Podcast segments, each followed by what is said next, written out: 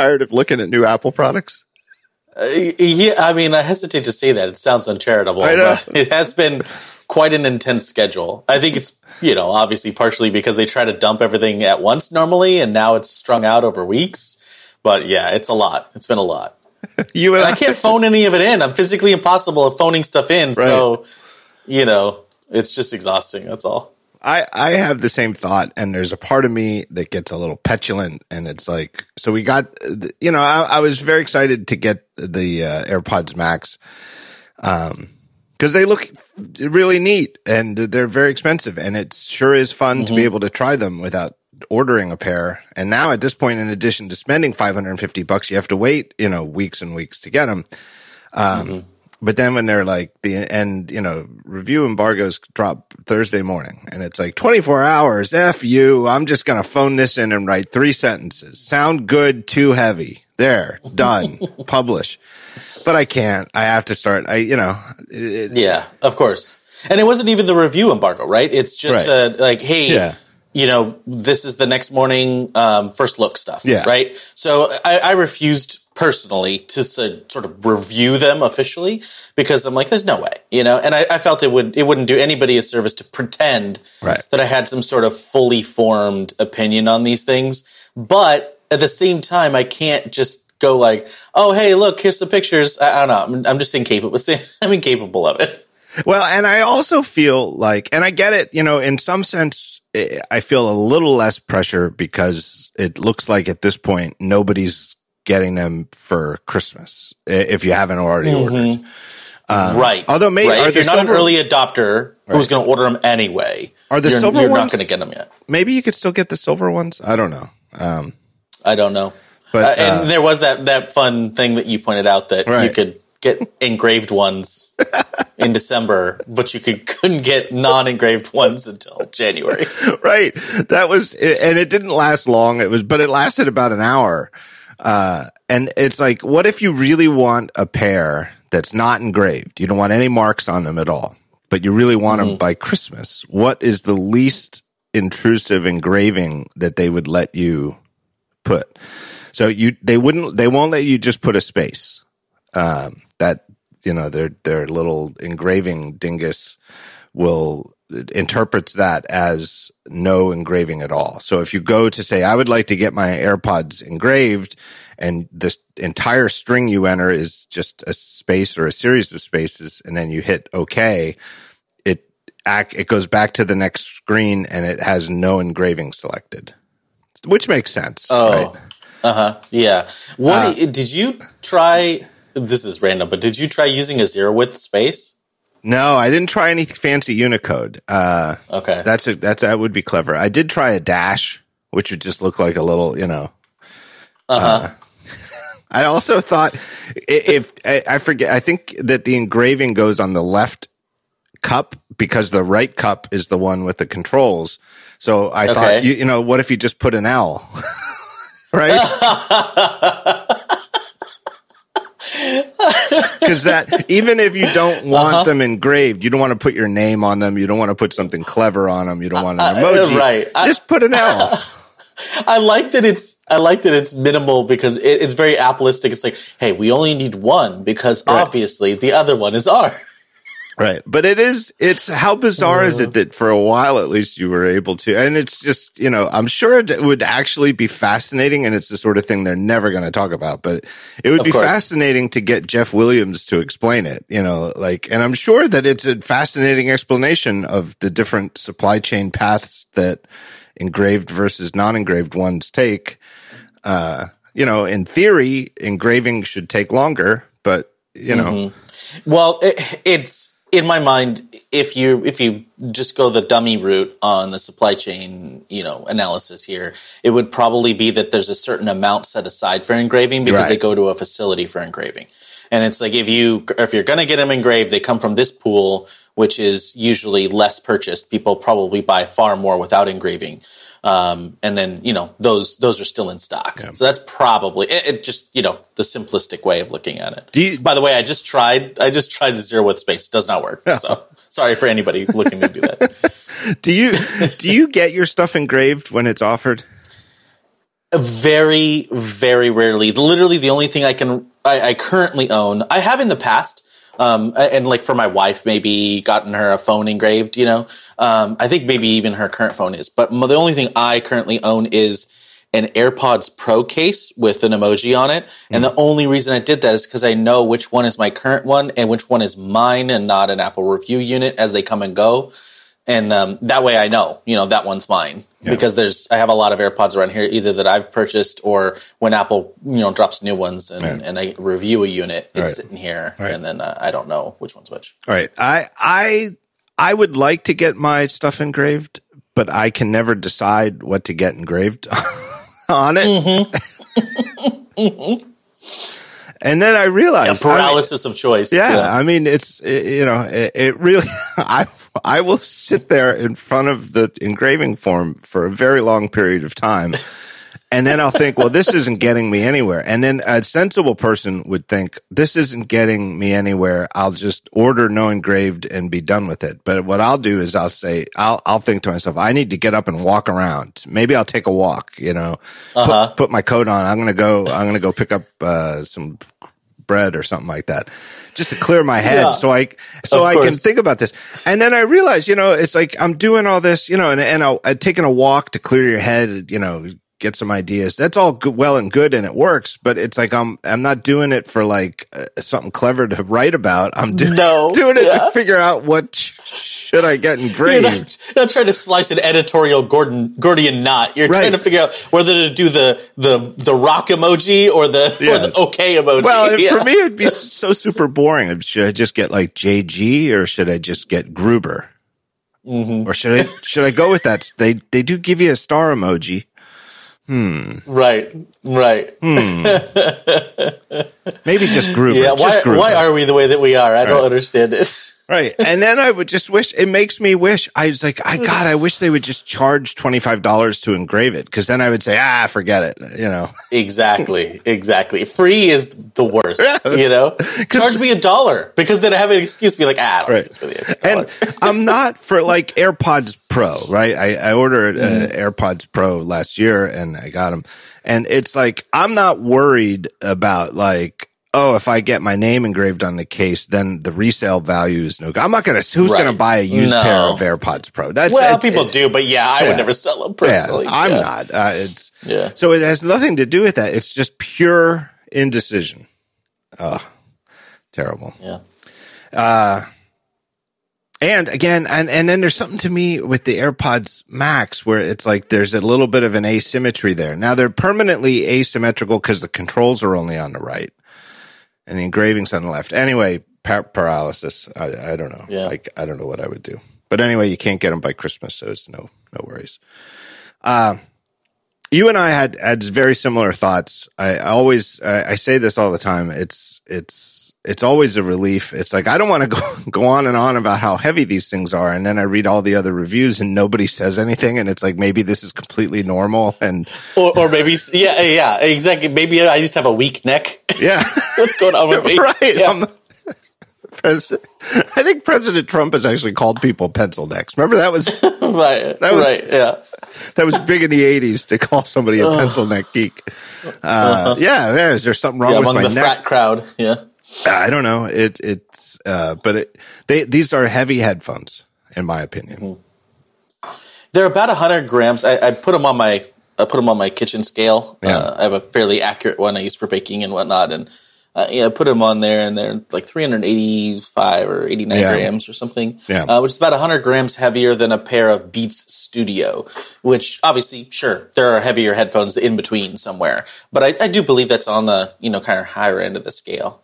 Yeah, and my I have the Bose Quiet Comfort 35 twos. Um, and I, I guess Bose has another one, a 700s, which I haven't looked at recently. I mean, I just don't. I'm not enough of a traveler and not enough of a. Uh, I'm not a Marco Arment who's going to collect headphones. Um, uh, Uh, but the Bose are 200 and some, so it's you know like a little bit over 100 grams, and you feel it, right? It, it, It's also mm-hmm. it's not just 100 grams; it's the fact that it's 100 extra or 50 extra each on each ear cup, right? Because the mm-hmm. weight the weight is clearly all on the ear cups. Right. Um, but But again, yep. it's eh, you know I'm not saying it's a problem, and I thought you put it pretty well. It's like I thought your review where you were just like, look, if you don't like heavy headphones, don't buy these. That's it. But it's not like it's a problem. But I I I also think you nailed it where it's, and I think I sort of fall into that category as somebody who doesn't follow the headphone industry. You know, I get a pair I mm-hmm. like and, and that's it. Uh, I was a little surprised at how heavy they were. And maybe I mm-hmm. shouldn't have been based on the fact that they are really high end in terms of the drivers, you know, and, and, and the quality they're trying to produce. Um, right. But it, it's, yeah, it's, I mean, I even put it in my headlines because I wanted to be clever, but, uh, it, it, again, I'm not saying this is a reason not to buy it, not saying it's a product failure, but hmm, this is something to think about. I, yeah, I think so. It's sort of it's sort of that same feeling that you get when you buy,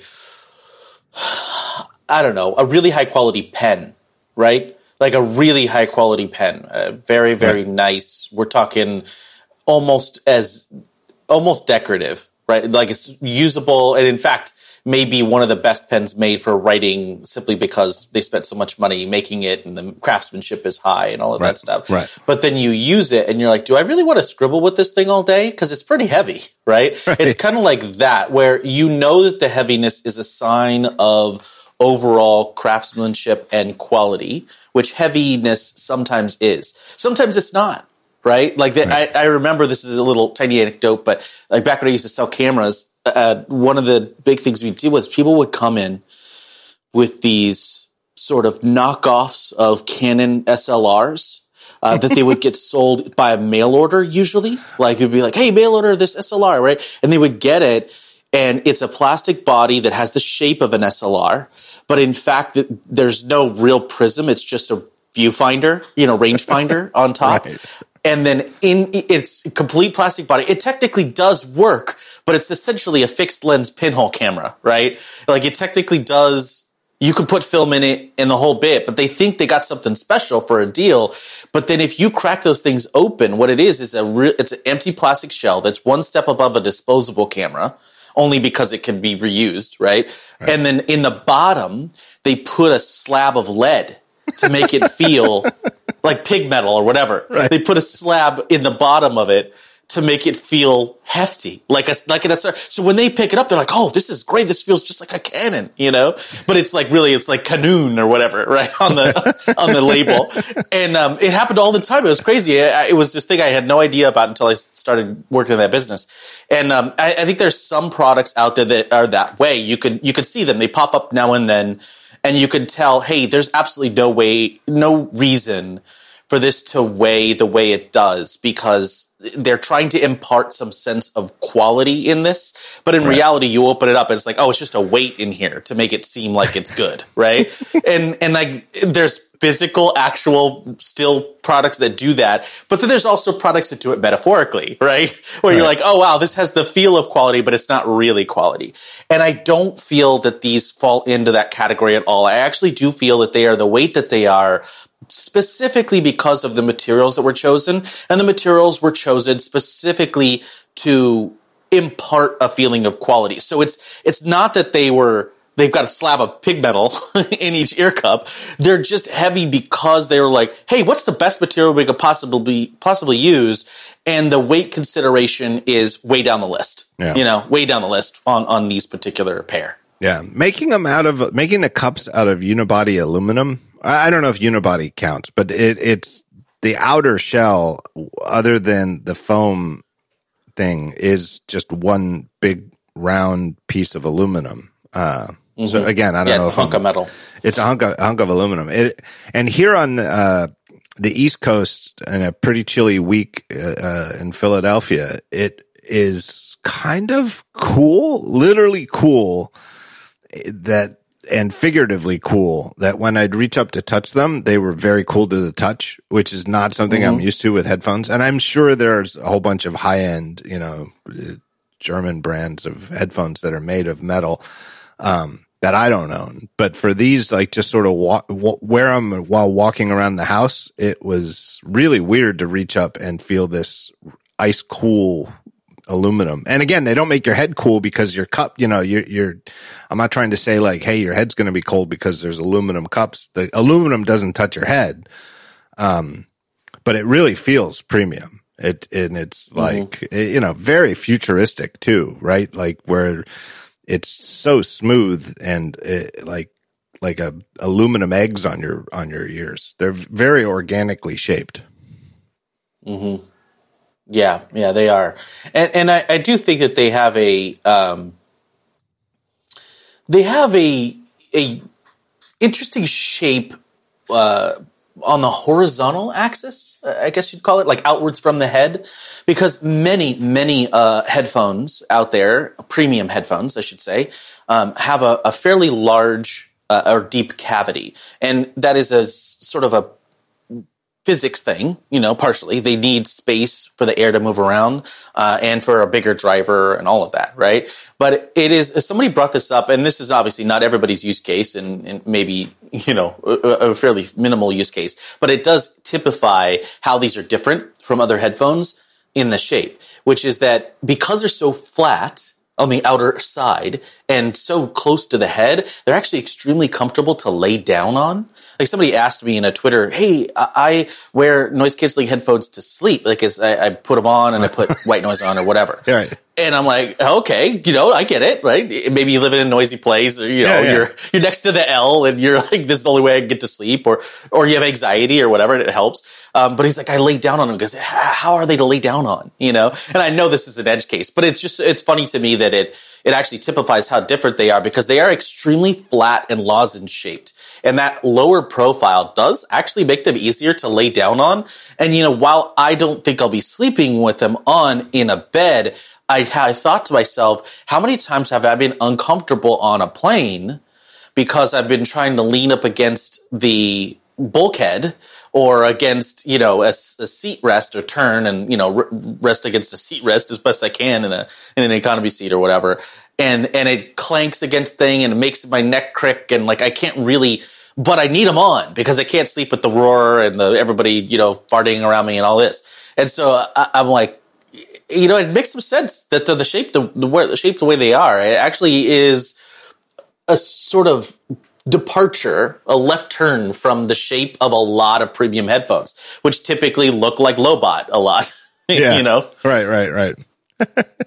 I I brought up the Lobot picture a couple of couple of times and I'm like, yeah, see those look cool. Lobot looks really cool, but it's like, yeah, he's got all these blinking lights and there's a lot of articulation, uh-huh. you know, and there's a lot of like levels, you know, like just layers mm-hmm. of, of stuff. And these are, uh, just smooth, you know? Yeah. Yeah.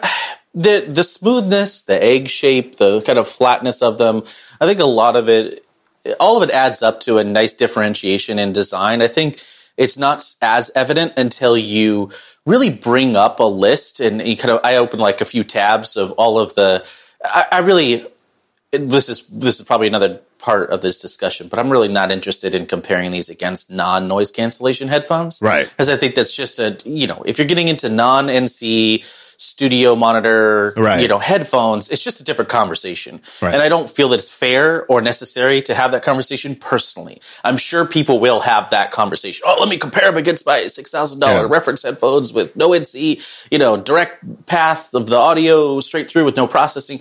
It's just not that, right? But if you open up all of the NC headphones that are in this price range, or even more expensive, um, some of them are, eh, or, or, a little bit less, but certainly not cheap. It's a departure, a, va- a great departure in ID from all of those headphones, which are largely black and brown, yeah. some silver, with a lot of bulk and a lot of you know very for lack of a better term, 90s Sony design aesthetic. You know what I mean? Yeah. Yeah, like uh, yeah. headphones are really stuck in that universe a lot. And, and, I think Beats did a lot to change that conversation in that like, hey, headphones are a fashion accessory. And certainly there are other brands. I'm not saying that, you know, only Apple affiliated brands have done this. Skullcandy uh, springs to mind. They're cheap headphones, but they, they changed the conversation around how they look. But of course, of course, of course, you cannot talk about any of this without saying that the Apple earbuds really changed the game as far as headphones becoming a, a thing that people looked at and cared Right. about versus just used, right? Right. And and they they certainly, you know, if you had those white earbuds with the dangly thread, people knew what you were up to, and they knew that you had an AirPod, iPod, and you know that was a status symbol for sure. And I think these are in that same conversation, you know. Yeah, I, I I agree. I mean, and again, I and I have not done anything even vaguely like a deep dive on noise canceling headphones. And I know people love the Sony. Uh, is it MX series QX? I don't know what the hell they are. But there's a Sony one that's in that 200 some price range that people really love. What they say the noise canceling is great and the audio quality is superior than the Bose. Say say many. Um, I I got the Bose. I, my family makes fun of me because I actually bought them at the airport. and they're like, You're the guy. You're, the the, guy. guy. You're the reason that they sell them at the airport. Got it. right. We, I forget where we were going like two or three years ago, and I got through security, and uh, I, I I forget what I, I forget what the story was, but I had like. I, I'd broken a pair, uh, the headband of a pair like a year or two earlier, and I'd been like putting off getting a new pair. And I was like, the hell with this. I'm not going on this flight without noise canceling headphones. And I knew there was, uh, you know, just your typical airport place where you buy Bose headphones. And I did, Uh-huh. I did quick Google, like, well, what are they? What do they cost at Amazon? And it was like the same Yeah, price. It was a, you know, like Right. $270. It was the, and I'm like, so who cares? I'm It buying wasn't like the seventy dollars sushi, right? It was. Right. The, it was basically the same price. Yeah. Right. It was it was a perfectly fair price to pay for a pair of Bose Quiet Comfort 2. And my my wife and son still do not let me let me hear the end of it. But once you have them, you it's really it's just drives me crazy. And like I wrote in my review, I I often use it if I'm like writing something or just reading, just reading a book. I will put my mm-hmm. noise canceling headphones on have them play nothing just to have the noise canceling because it is an overall better experience to have headphones on playing nothing but canceling out the to me rather unpleasant white noise of an airplane cabin uh, than to sit there and listen to it right? So what do you get? You get better audio when you when you're playing nothing but you know just have more like closer to pure silence but the physical discomfort of wearing the headphones. I'm, I, I would, I will take that trade off any day of the week. And then if you actually are watching uh, a movie or listening to music or listening to a podcast, it's, it's almost unusable to me, um, not to have noise canceling because you have to turn the volume up so high. It's, it's like you you should be getting a warning, you know, that you, you're listening to it too loud to hear it over, over the cabin noise. So I'm a, I'm a fan, but I'm not an expert on a, on on the you know twenty different brands of them. Right. It, doing it in the winter was pretty interesting. My office uh, here at the house has pretty loud heat when the heat's on, uh, and especially like I, you know it's a little bit of serendipity and a little bit of maybe just you know just well it makes sense that the the vent was placed over there and the windows Right. are over here. But I, I, I just sat down closer to where the, it's noisier, you know. Uh, yeah. Yeah. What else did I test it with? The oven. So like when Amy was baking something and turned on the, uh, what do you call the thing that takes the exhaust out of an oven? The, The hood. the hood. Yeah. She had Oh. the hood Oh no. The vent. Yeah. the yeah. vent. You know, Yeah. you turn this on and it sucks up the the the stuff. Um, but Right. you know, it's pure. It's good white noise. You know, and it's like, boy, they they work. You know, that's the best I could do. You know what I mean? Like, I'm not like going on an airplane ride in the 24 hours I've had them. Right. Right. The noise yeah. canceling Yeah. Seems great. Yeah. Uh, It's good. It's good. Uh, I mean, it's. I, I do. I do believe that there's a couple of things.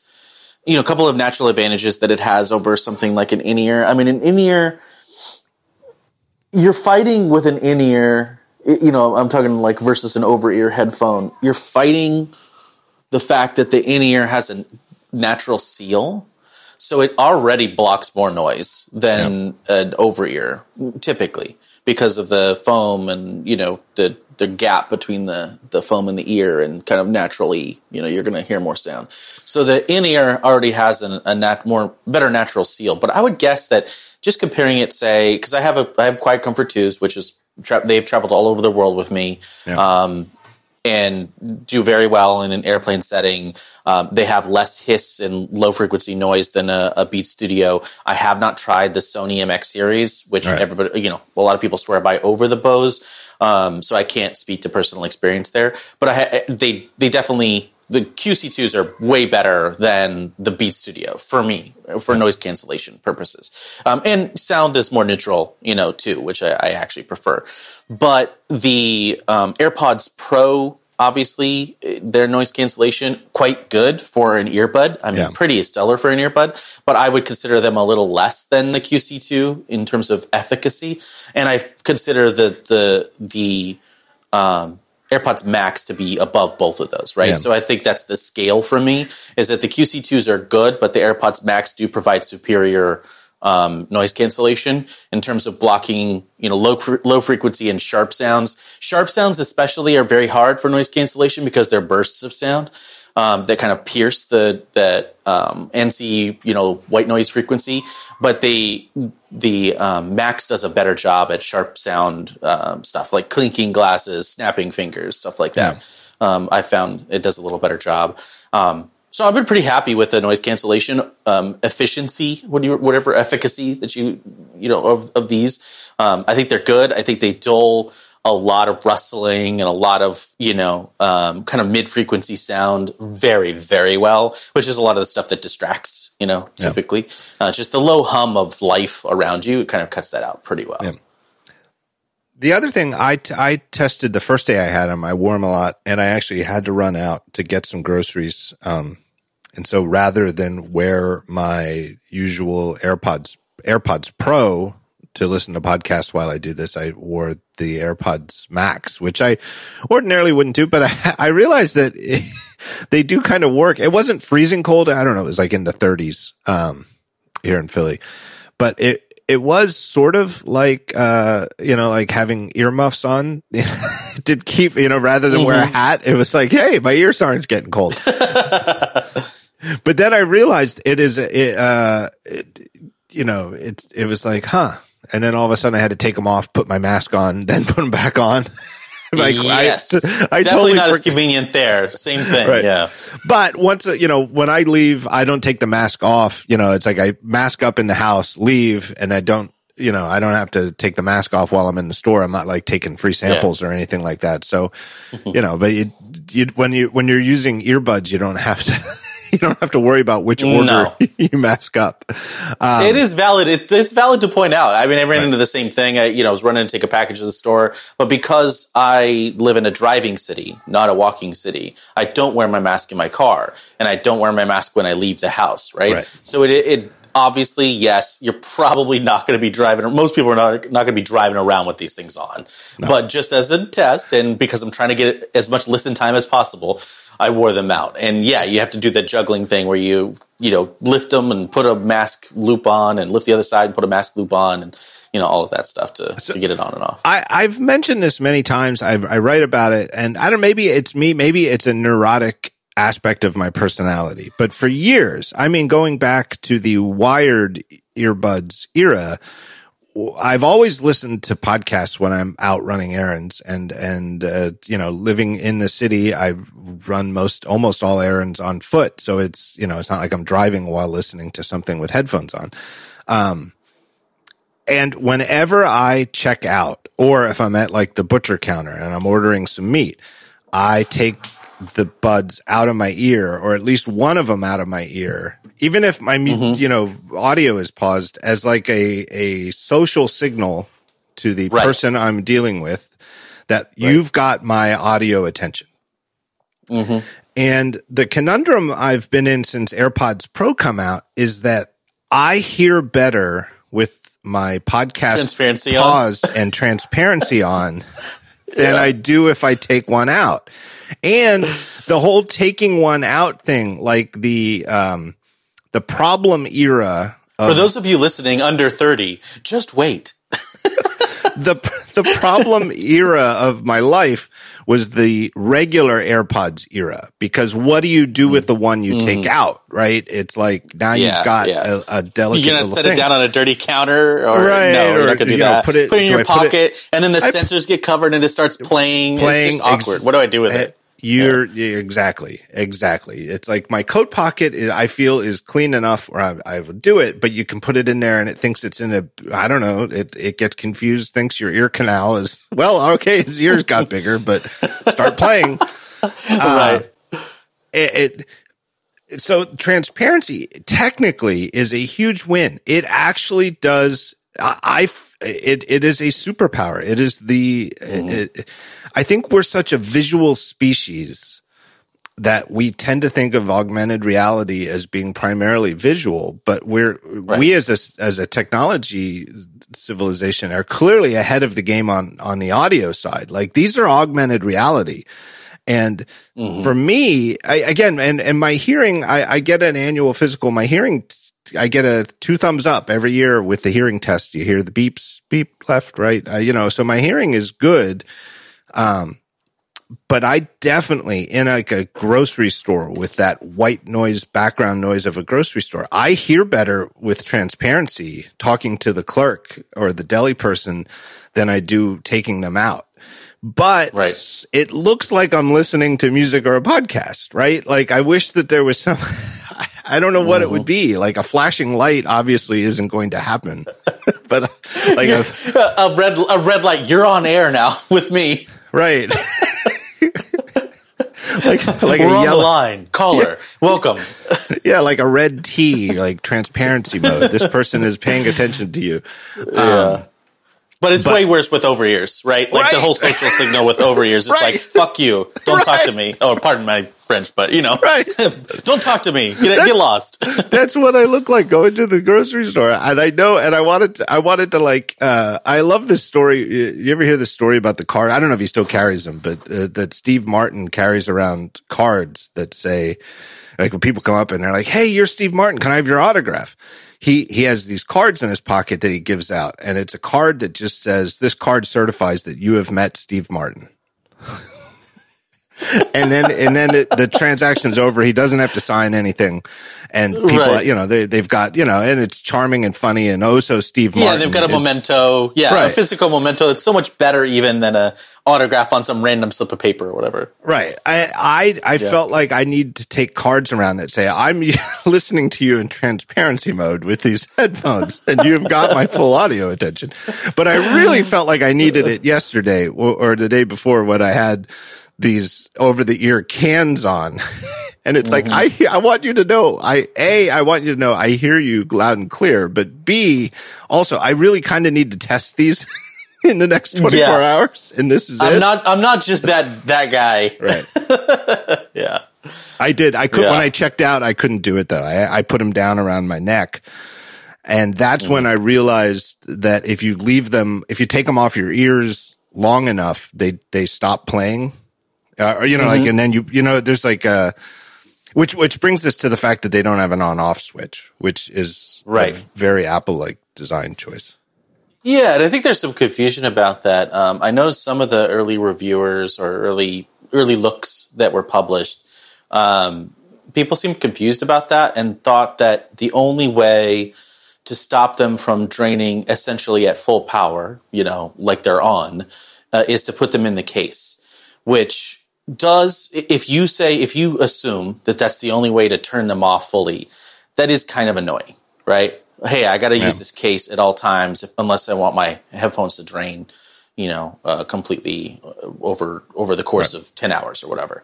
Um, but that's not true. Um, so the case is it puts them into what they call uh, an ultra low power mode right? Right. Which is uh, the way i compare this is if you take the headphones off, actually, the, let me run it through because this is a couple things that I picked up. So if you take the headphones off, immediately they stop playing, right? Just ear detection or head detection. Right. Um, the sensor inside says, "Hey, this isn't on an ear. I'm going to stop." That's an AirPods thing. It, all the AirPods do that. Right. Then after about 15 seconds or so, they actually shut down the connection between the device that it was connected to and the headphones. So that saves a ton more power, right? Because it says, Hey, I'm no longer connected to this phone. I'm just going to go, you know, you're not playing anything from the phone right now.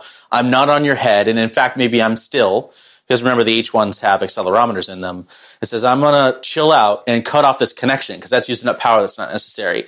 And then I believe there, er, there's one more stage of sort of hibernation that is not, you know, it's essentially what you would call a, a low power mode. And so the difference between that state and what you're talking about with the case, the way that I've come to think of it is that it's like I'm asleep versus I'm in versus I'm in carbonite, right? Yeah, I'm frozen yeah, in carbonite. So it's if you're frozen in carbonite, you're alive but barely. Right? Isn't that the phrase? Yeah. Is he alive? Barely. I don't know, but it I can't remember. That's the basic states. Like it's a it's a carbonite frozen. The only sensor that's on is uh, is this in the case or not? That's pretty much the only sensor that's alive Yeah. in the headphones when it's in a case, which is why it can last so long once it's in there. And it's obviously just a magnet, right? That says, Right. hey, yo, you're in this case, just like the iPad smart cover. Right. But then when you take them out and like you wear them and then you take them off and you set them down,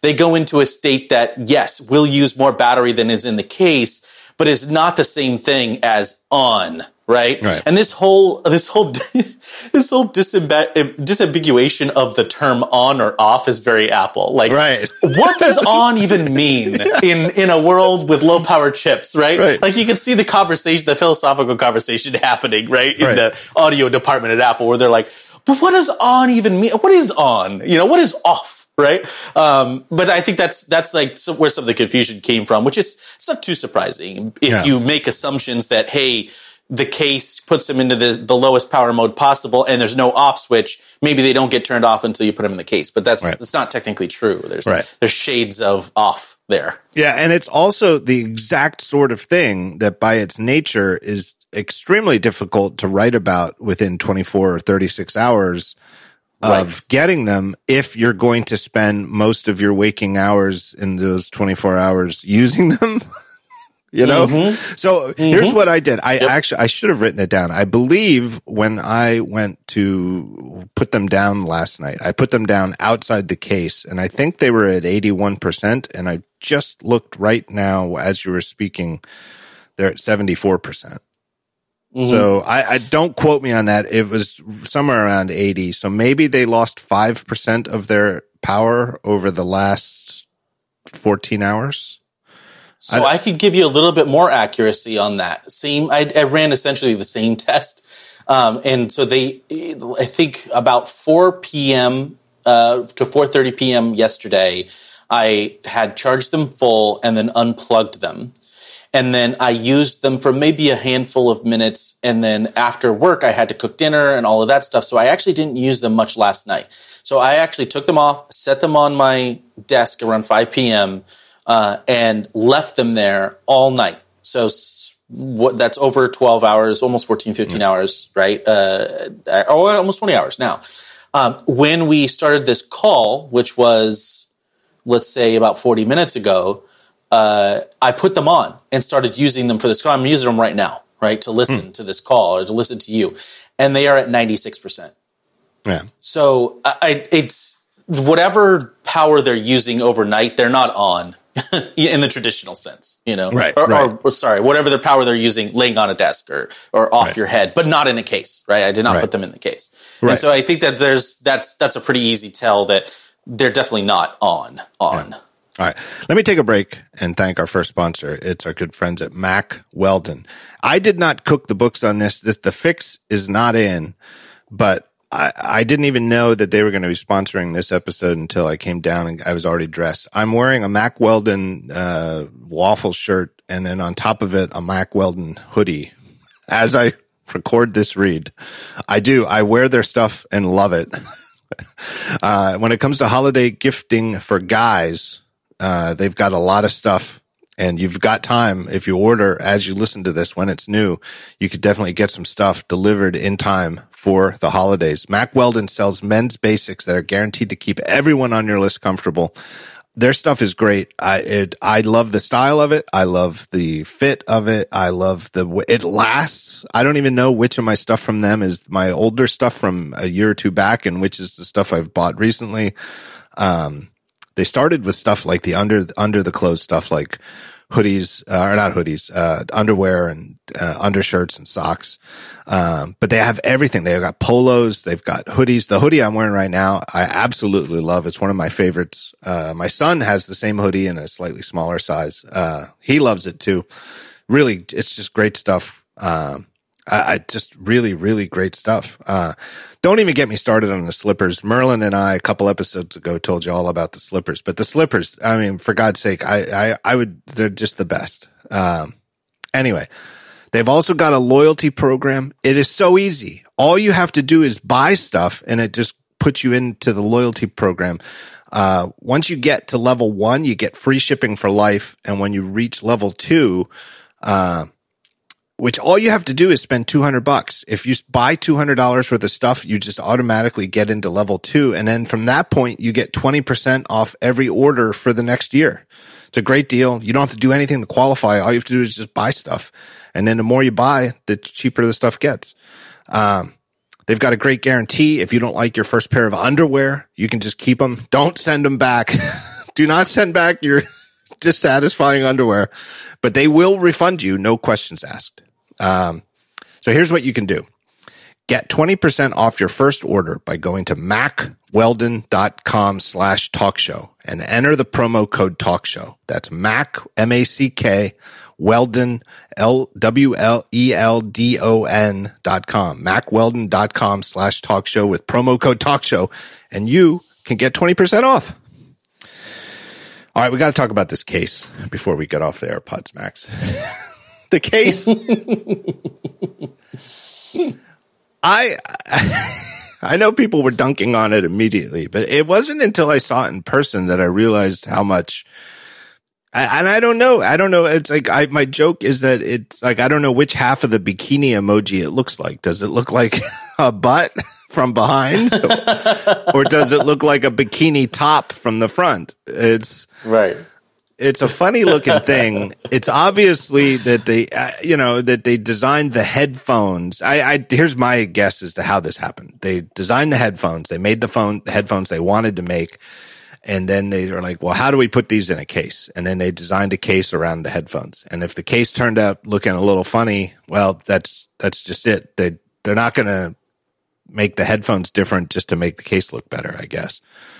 Um, mm-hmm I did not draw the comparison to the uh, Duo dock, the MagSafe Duo dock.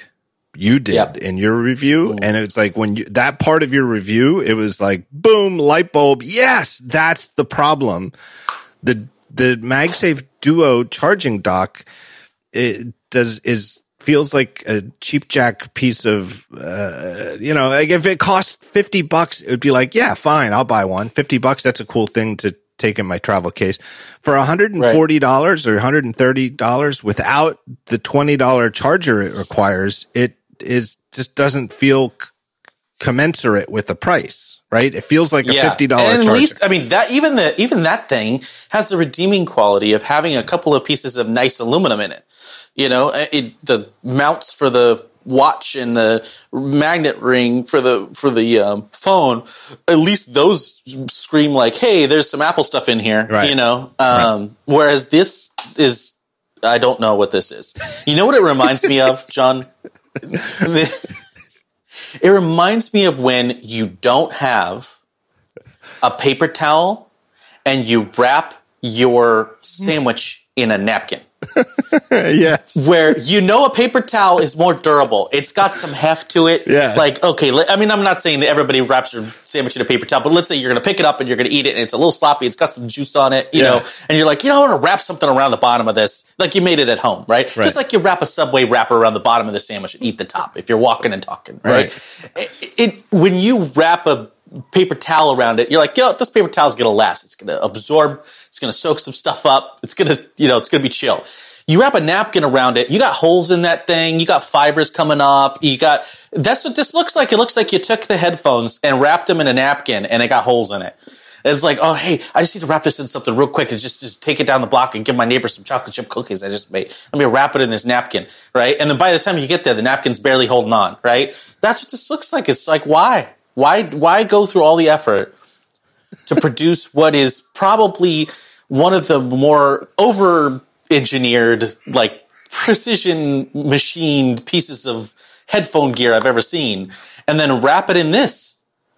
It's just, it's like, it's honestly insulting to the product itself. I don't get it. It's Yeah. really awkward. And uh, it, uh, I, I I think a couple of the other reviewers have mentioned this. I haven't caught up on all the YouTube reviews, but like when I unboxed it, you know, my son was here and he was keenly interested. My son is probably more of a headphone fan than I am. He in, um, you know, because he's What on. kid, what kid isn't, John? We all loved headphones because they shut our parents up. I know. well, but now in addition, but in addition to shutting up his parents, it also connects Yeah. him with his friends, right? So Yeah, it's, exactly. it's Right, right, You know, from Yeah, my era, sure. it's a combination headphones and telephone. and telephone, exactly. Because he's, uh, yeah, I got Discord and he's talking to his friends and all right. that. Yeah. Uh, so he's, you know, uh, of all the stuff that's come in, he was more keenly interested in these than than anything recently. I think. Uh, although the the M1 Mac definitely interested him. Um, uh, it, but he he couldn't believe that the case wasn't part of the packaging. and it's weird because the, the, there is packaging around the case. There is like a typical white, uh, not onion paper, but like Apple's version of onion paper around it. But you take that off and it feels like there's just this second level of wrapping around the headphones. And it's like, no, no, that's the case. And they, they have like a, a soft touch material inside. I'm sure it's not suede. Uh, there's no way they're going to ship leather, you know, actual leather No. to everybody No. um, both cost wise and the fact that some people don't want to buy leather stuff. Um, Right. it, it's you know some kind of artificial suede soft touch thing, and it's not bad to the mm-hmm. touch, but that outer material is either identical to or might as well be the kissing cousin of that rubbery stuff that they make. Uh, like iPad covers out of and the Duo charging dock in particular. It's like, yeah, that's the same stuff. And it's not a bad material, but it is not a premium material. And there is no doubt in my mind, even if you're a, you know, like I'm thinking about where, uh, how I travel, you know, when I go on an airplane. And it's not like I fill up my backpack or briefcase or whatever bag I'm taking with me. I've switched to a briefcase, but uh, right before the pandemic hit. So, like, why did I spend all this money on a leather briefcase and I don't go anywhere? Um, it's like, I, you know, I, I'm not putting, uh, unwrapped candy bars in there. I, Yeah, you know, yeah. I, I don't have potted plants in there. It's like, you know, it's, I, I, computer stuff and books and magazines. So it's all clean stuff, but yet somehow my hard case for my uh, Bose is kind of beat up, right? It just, you know, it's just the nature of travel, right? You, you, you can be as neat as you want and put clean stuff in a bag, but you're, you know, you're stuffing it into overhead bins. You're stuffing it under the seat. It, you know, it, it, tr- It even happens. when you, it even just picks up battle scars over Right. over time. and I'm a careful person. Like other people may not be so careful.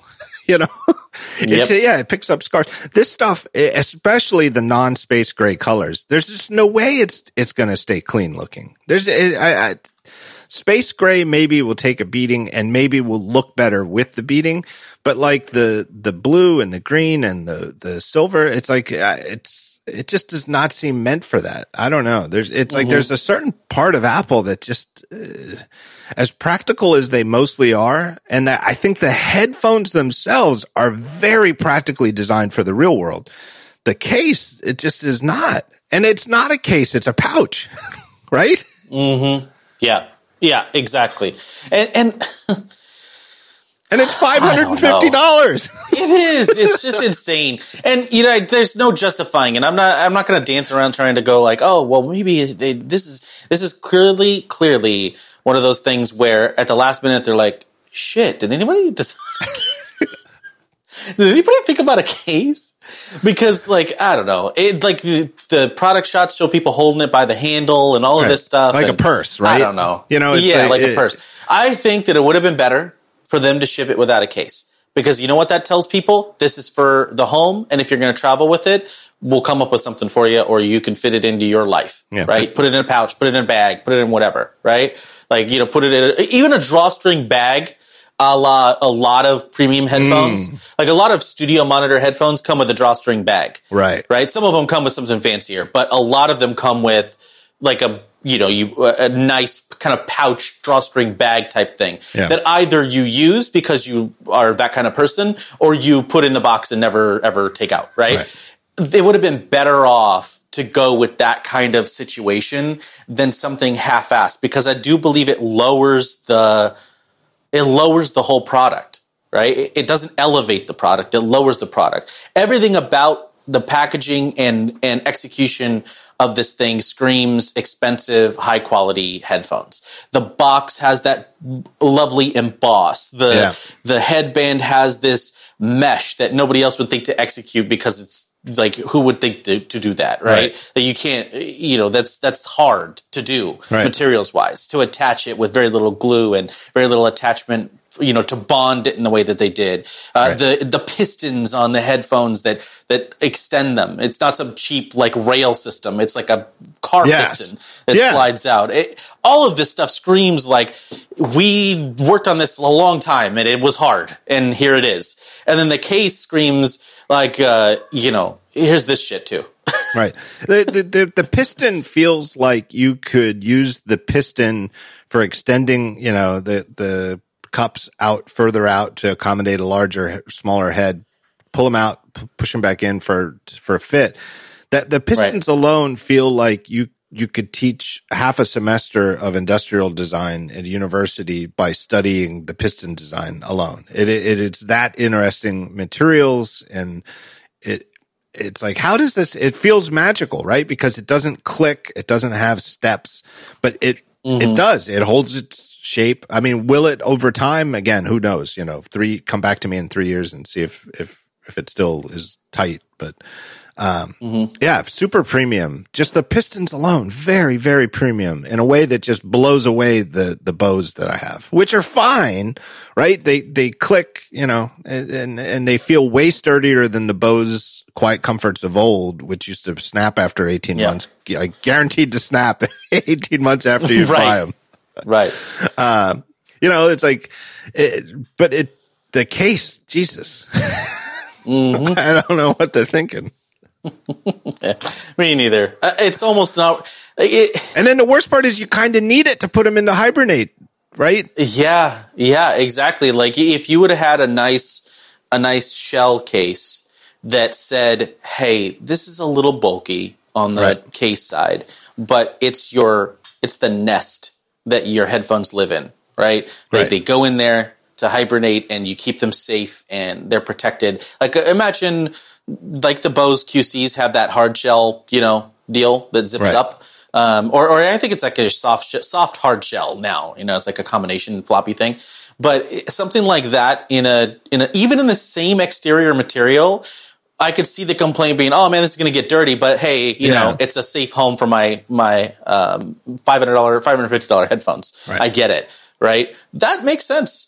This doesn't make any sense because Yeah. it leaves the most delicate part of what you would think to be the headphone exposed. Like the the material. Sure, if you don't want these aluminum things to scratch, I get it.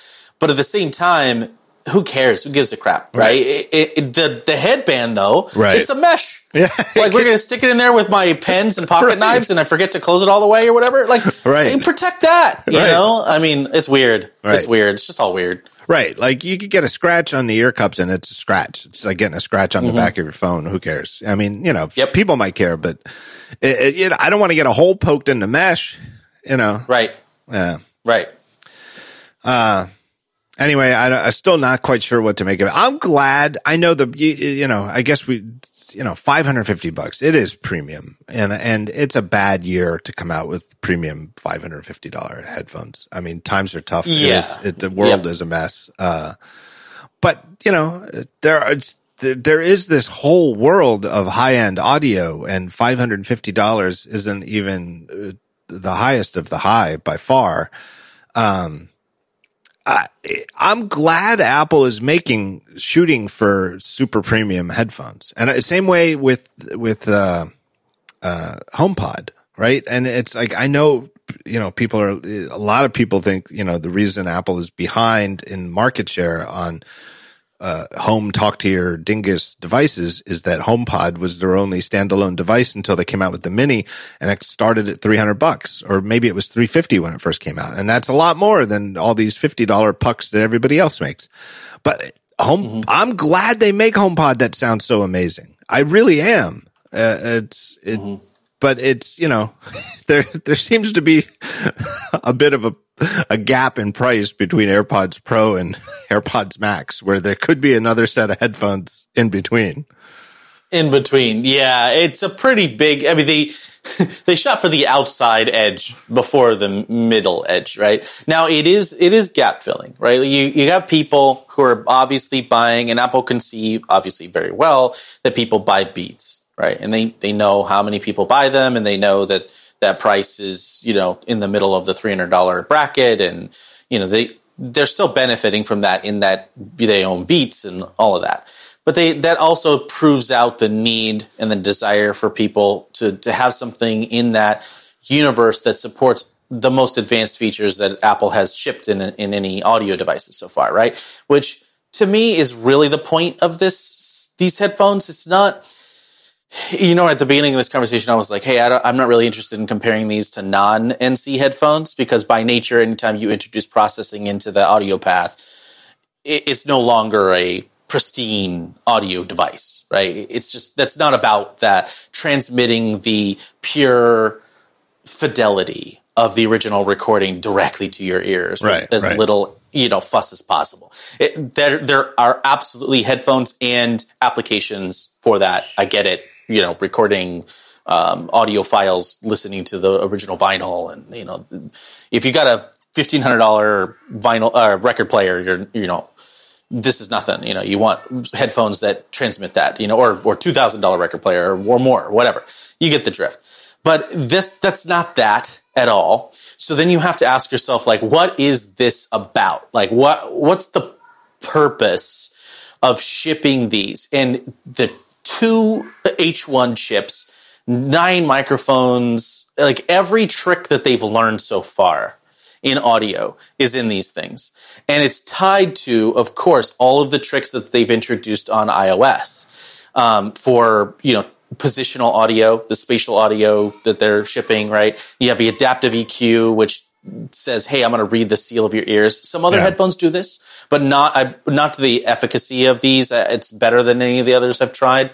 Um, I, I, will say that there is a there's a case to be made here that what they're doing is exactly what you were alluding to on the AR front. That they are building out this sort of platform, and and I, in my original first you know gasp review of the AirPods because they came out the same time as an iPhone, and I like tucked my AirPods review into that, but I also broke it out because I felt like you know it's worth talking about on its own um, a little bit, and it was like, hey, this is audio AR. You know, get ready. You know, we're, we're going to be looking at this, and that was you know when I can't remember when they came out now. The, the years blend together yeah. several years ago, right?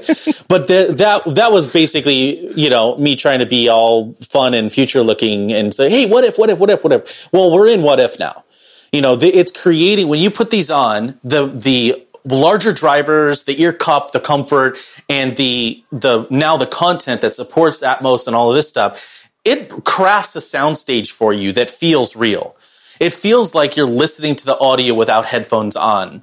If you're looking at this, you know, if you're watching the kind of content that supports it, right? right. It's not all content and it's only on iOS devices. There's a lot of limitations here so far, right? Right. But if you are looking, you're watching an episode of, uh, uh, of a show on the iOS device that supports Atmos and the spatial audio is on and you turn it off, the sound stage like vanishes and you're getting a single flat kind of hey here's the audio presentation. Sounds good but whatever. But when you turn it on it really is insane. Like it's really incredible the breadth and depth of the soundstage there. I mean, I've spent I spent years, like ten years, installing home theater audio, and I know what a good soundstage sounds like. I'm not the world's expert on this stuff, but I know how to set up a home theater system. I know how to set up 7.1 and 5.1. Uh, it's it, it's actually really good. I, I, definitely not to the par of some sort of actual physical installation. It would never probably will be, but maybe. You know, it's actually really getting close. It's way, way better than any of those like fake soundbar type things where they're like, hey, we'll project your audio for you. Right. And they just kind of like use a little beamforming. It's way better than that. It's, it's pretty incredible. And so I think that it's really a test bed for all of those technologies. It is the best you can get right now in, in a headphone version of a home theater audio setup. But the downsides, of course, we're all still there. It only works on iOS. It's only on portable devices like an iPad or whatever. You can't watch your Apple TV and get that spatial audio. It doesn't work yet, you know, that kind of thing. It seems crazy to me. I, I blew a chunk of my review complaining about it. It seems crazy that it doesn't work with Apple TV. I mean, like mm-hmm. you, you, it is quite possibly a better audio experience than you could get from any speakers, right? Because it's right there personally for you, like in the way that VR goggles are going to give you a better VR experience than a screen ever could, right? Right. It's like, you know, like the old Star Trek holodeck never really added up the way, like, wait, how, if it's just a bunch of, if it's just four walls in like a racquetball court, how, how do they projecting mm-hmm. stuff in the middle? But whatever, right. it's the future. Mm-hmm. Um, like in the way that for true VR, you really need goggles that are personal for you. And if you and I are having the same experience, we both need goggles so that we're both getting a personal experience. I think that it's quite possible that for that spatial audio, you're getting a better experience from these headphones than you would from any speaker set up in a room because it's for you. And may, maybe you could set the speakers up so there's one sweet spot in the middle where like two people sitting at, in the middle of the room get the perfect experience, but everybody else aren't because they're not in the center. Um, why, why you get this the best possible audio experience to watch a blockbuster action movie and you have to watch it on an iPad to get that's the biggest uh-huh. screen you can get it's, it's insane it just seems crazy to me. Anyway, I'll pick this up because I want to keep going, but let me take a break while yeah. I'm thinking about it and thank our next sponsor. Oh, I love this company. They're sponsoring Daring Fireball this week. It's, it's the rare two shot where they, their, their sponsorship coincides with the website and the podcast because I'm not good at juggling things. Kolide or collide. Actually, I learned that I mispronounced their name among many others, but it looks like collide, K O L I D E, but they pronounce it Kolide. Anyway, they're an endpoint security company for teams that Slack, and they have just released a free guide called Honest Security. And they, they, they want me to tell you about it. In the guide, Kolide, Kolide, shares and expands on everything they've learned over the last year, working on their own product in the hope that they can inspire others to embrace and expand on the same honest approach. The guide discusses five key tenets. The values your organization stands behind should be well represented in your security program. A positive working relationship between the end user and security team is incredibly valuable and worth fostering. This relationship is built on a foundation of trust that is demonstrated through informed consent and transparency. The security team should anticipate and expect that end users use their company owned devices for personal activities and design their detection capabilities with this in mind. End users are capable of making rational and informed decisions about security risks when educated and honestly motivated. You can read this guide completely for free at, and this is like my favorite little detail. The guide is called Honest Security. The guide is at the domain name honest.security. That's that's swear to God, that's the URL. Honest.security for their honest security report. No forms collect your email and there's nothing else to slow you down. It's not like, oh, give us your email and then you can read it. Just go to honest.security um, and read the guide for free. That's all they want me to tell you. So my thanks to Kolide, uh, aka Kolide, for sponsoring the show. Go to honest.security and read their guide. Um, so uh, here's where I'm going with this with the spatial audio. To me, and and this is why I love talking to you about it because I think you know what I'm talking about. To me, it is Disney esque in terms of its immersiveness. Um, it is visceral when when you're watching Ooh. something that is hooked up with this. It is crazy. So uh, uh, Apple, you know, the sent, you know, to the reviewers guide some suggested scenes of movies that really show off spatial audio. And it was sort of like their, look, nor, in normal times, you know, I probably would have gone to New York and I guess they maybe, maybe would have had you go down to Cupertino or something. But, um, you know, they probably would have had like a product briefing in New York and, and mm-hmm. had one set up for the press to go over and now here, try this and we'll show you. Although I, I guess they probably just would have had an iPad set up in front of everybody because they wouldn't, you know, yeah. it doesn't work with Apple TV. But here are right. some of the scenes they might have shown us. And I, I looked at them because it's like, yeah, I want to, you know, show me, you know, show me what spatial audio is awesome at. And, uh, one of them was a scene from Ford versus Ferrari, which I loved, which is a great movie. Yeah. Um, yeah. Do you see that guy? What's his name? James Mangold. He's going to uh, direct the. Yeah, James Mangold's directing the new Indy. The new I'm, Indy. I'm stoked. Yeah. Yeah. yeah. Hopefully. Yeah. I, I think he has the right sensibility to it. It's like, you know, the Ford versus Ferrari, while not the world's most amazing cinema ever, had really exciting photography really, you know, really like deft hand as far as the character beats. And in a movie like that, that's like has that kind of arc where you know where it's headed in general and you know it's a known story, it had the right moments of like, you know, kind of joy and catharsis. I thought he did a really good job. He'll I, do good with an Indy, I think. I thought it was kind of crazy serendipity that this, uh, did the news break? I saw the news that he's he's going to helm Indy 5 yesterday because I know Disney had this big announcement where they announced all their stuff for the next year. I th- it, if it yeah. if if it didn't come out yesterday, it came out the day before. But I thought it was such serendipity because a friend of the show, uh, Todd Vaziri, uh, was tweeting recently, uh, just some sound design clips from Raiders of the Lost Ark, which is like seriously maybe my favorite movie of all time. Uh, mm-hmm. always, always in the top five. Any, if you say, you know, give me the best movies you've ever seen, Raiders is always in my top five. And the sound is one of my favorite things about Raiders. Always has been. And it's always been confounding to me that more action movies don't just go back to Raiders. Like mm-hmm. one of the great things in Raiders is okay, action movies. What happens in action movies that doesn't really happen in real life all the time? People are always firing guns, right? It's guns, boom, boom, boom. People are firing guns all the time. In real life, a mm. gunshot is a hell of a thing, right? Yeah, anytime it's, it's intense, right? Every time a gun goes off in Raiders of the Lost Ark, it is a hell of a thing. It is like mm-hmm. boom. It, it's it's right. one gunshot is a hell of a thing, and it sounds like it. It's like turn that up loud.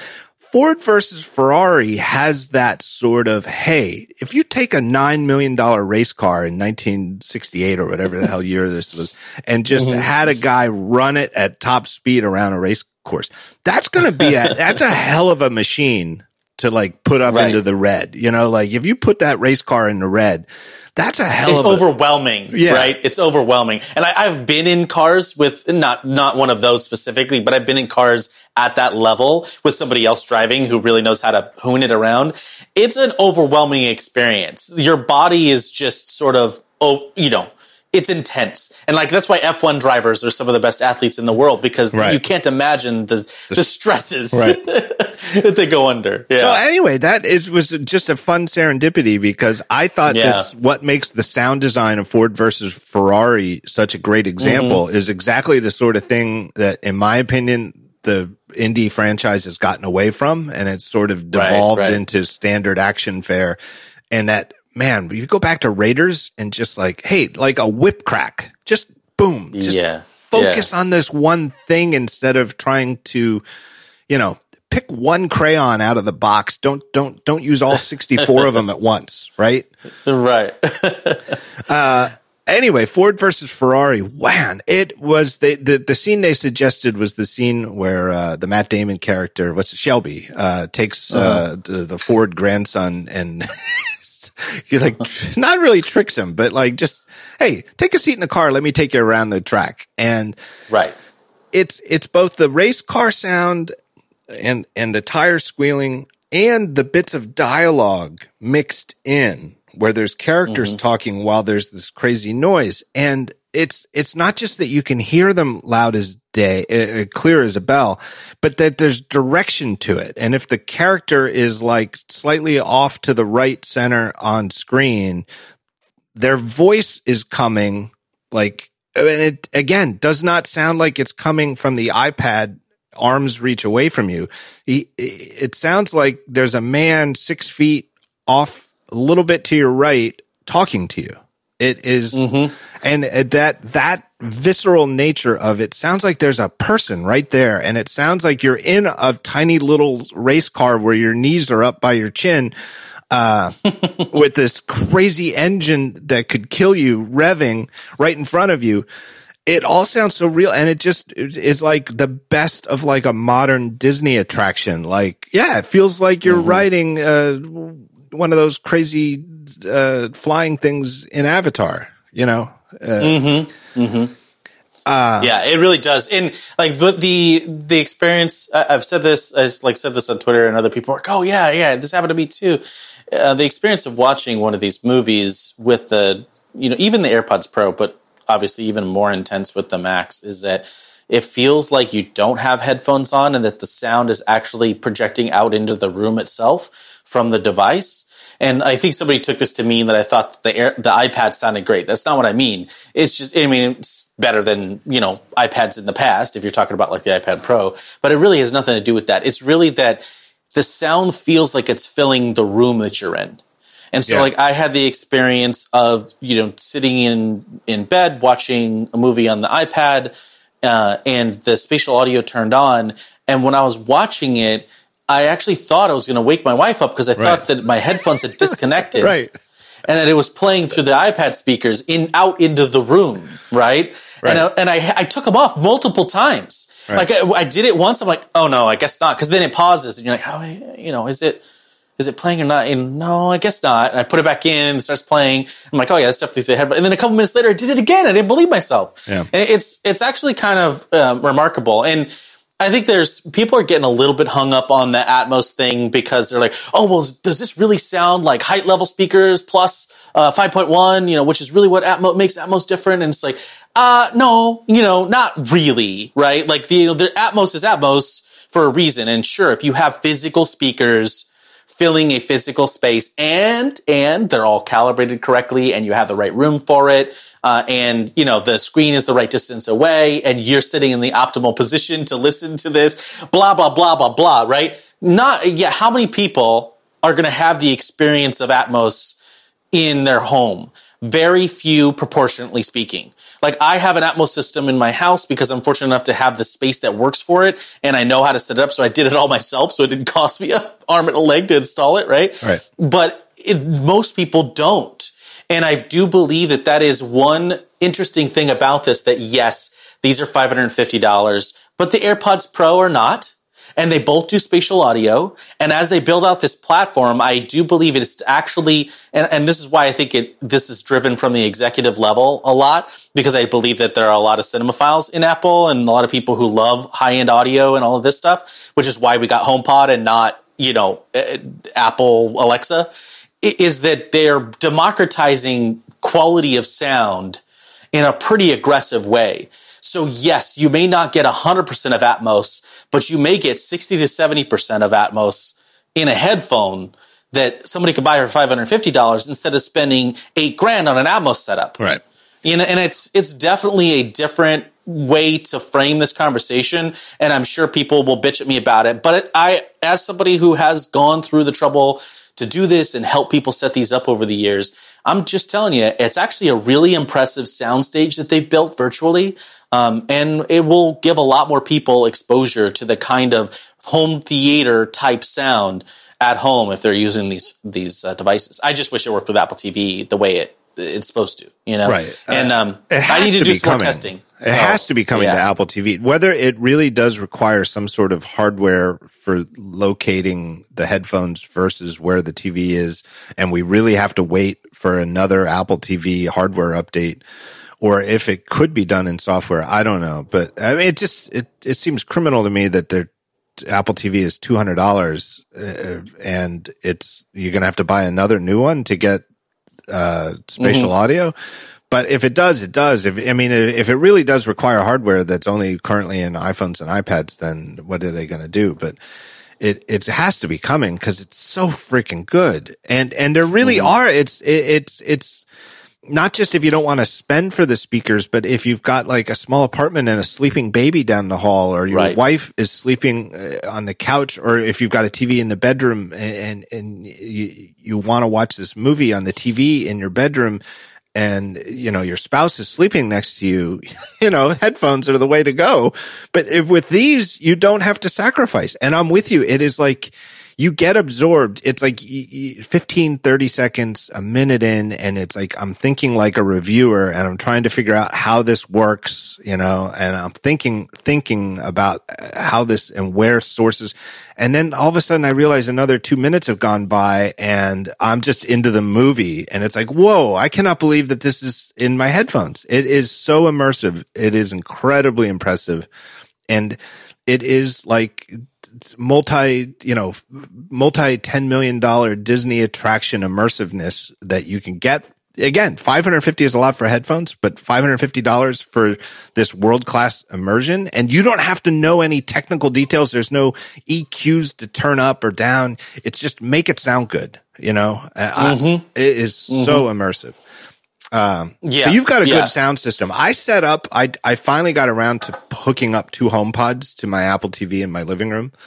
Um, my audio situation is that we were, we were having renovations done last year and we didn't know, but it turned out being like incredible. It was like, you know, Indiana, go back to Indiana Jones, you know, Indiana Jones slipping under the door and then goes back and grabs his whip, uh, before the door closes that was our contractors finishing up before COVID shut down. Uh, we, it was just, they finished up in like the first week of March and it was like, huh, that worked out really well. Um, so we got a new TV because we redid the living room and, uh, it's, you know, I got the big 77 inch LG OLED thing and I didn't buy a sound system yet. And, uh, and I was like, well, we'll just play, let's just play audio through the TV. And it's like, hey, the audio through the TV is not bad. I, and neither Amy nor Jonas really complain about it. I'm surprised Jonas doesn't, but, uh, it, it's for TV sound coming out of the TV. It's not bad. And so I've just procrastinated all year long because it's 2020 and I haven't bought anything. So I didn't have to unhook anything to set up. I just had to move HomePods from other rooms in the house to put them in the living room. Um, it sounds really good. I, I, it's, I, you know, and it, you know, obviously it can't fake coming from behind you, but I'm not really into that. I don't really want speakers behind me. Like I'm fine with having all the audio coming from before me, but the HomePods as home stereo thing sounds way better than they have any right to sound, in my opinion. Mm-hmm. Yeah, and I love the idea, and it it scores me points with the wife that if I go this route, I don't have to have a separate um, a woofer. I don't have to have a woofer, right? Which is, you know, I score some political points on that. It's really impressive. Uh, I, I just love what Apple's doing in this arena. I really do think it comes to exactly what you said that there are people in the company who love movies, but really want to democratize it. And again, it, it is this weird, like that's, to me, that's the explanation. Like, why in the world are they selling $550 headphones? Why are they selling $300 smart speakers? Well, they're not $300 smart speakers, you know, and, and why do they work better with a pair? So it's a $600 setup. And it's like, if you think of them as gadgets competing with Alexa uh, stuff, no yeah, $600 yeah. is a lot. Yeah. But if you think of it compared to what Bang & Olufsen wants to sell you. You know, it's really not. It is, it, you know, if you come at it from the other side of the market, it is there. These are democratizing prices. Mm-hmm. Yeah. And it's, look, the, the, at, at the bottom level of this, you go, money is real. $550 is a lot of money. So if you decide to buy these things, you need to be comfortable spending $550. If you're comfortable spending that, it's actually a really fascinating product with some distinct benefits for people that are tightly integrated with the iOS system, especially if you watch a lot on iPad. Like that's my summary. You know, if you watch, yeah. if you watch a lot, if you listen to a lot of music, like straight up music from, you know, Apple Music or stream from an iOS device, it'll be great there too. If you watch movies from iPad, I think you're going to get a better experience. And theoretically, you're buying into a future platform that will work for home theater as well. Like in, in terms of like watching it on Apple TV. Um, but if you just want a pair of headphones that work great for noise cancellation, fold up really well, and travel really well, don't buy these. They're not for that. Yeah, they won't work well for that. Right. As as it stands, there's no case that I'd really recommend traveling with them with. Right. Um, you know, the, I, it's just not good for that. Period. Yeah. And my suggestion, if you want the Apple stuff, just you seriously try AirPods Pro for that. Mm-hmm. Like, cause I've flown uh, before, right, you know, there wasn't a big window between AirPods Pro coming out last October and the March shutdown, yeah. but I had a couple of flights in there and I did, I stopped carrying the Bose not because I'd given up on them, but just specifically so that, well, if I'm going to try AirPods Pro on the flight, you know, I, I took at least one flight where I had them both so I could try them both side by side in the cabin. And it went well enough where like the next trip I took before everything shut down and I stopped taking trips, I just took AirPods Pro. They they really work pretty well for that where it the noise cancellation is good enough to get out the cabin noise and you're just listening to music or movies and it sounds clear. Mm-hmm. But it's not like this. And like in my review, I touched on this where it's like I don't know what to say because it's like the movies where this would make the biggest difference and be worthwhile are the sort of movies where I really want to watch on my TV at mm-hmm. home uh, but if I am going to watch a movie on a plane, why not completely satiate one of my senses? like there's nothing you can do on a plane to give yourself a 77 inch OLED, right.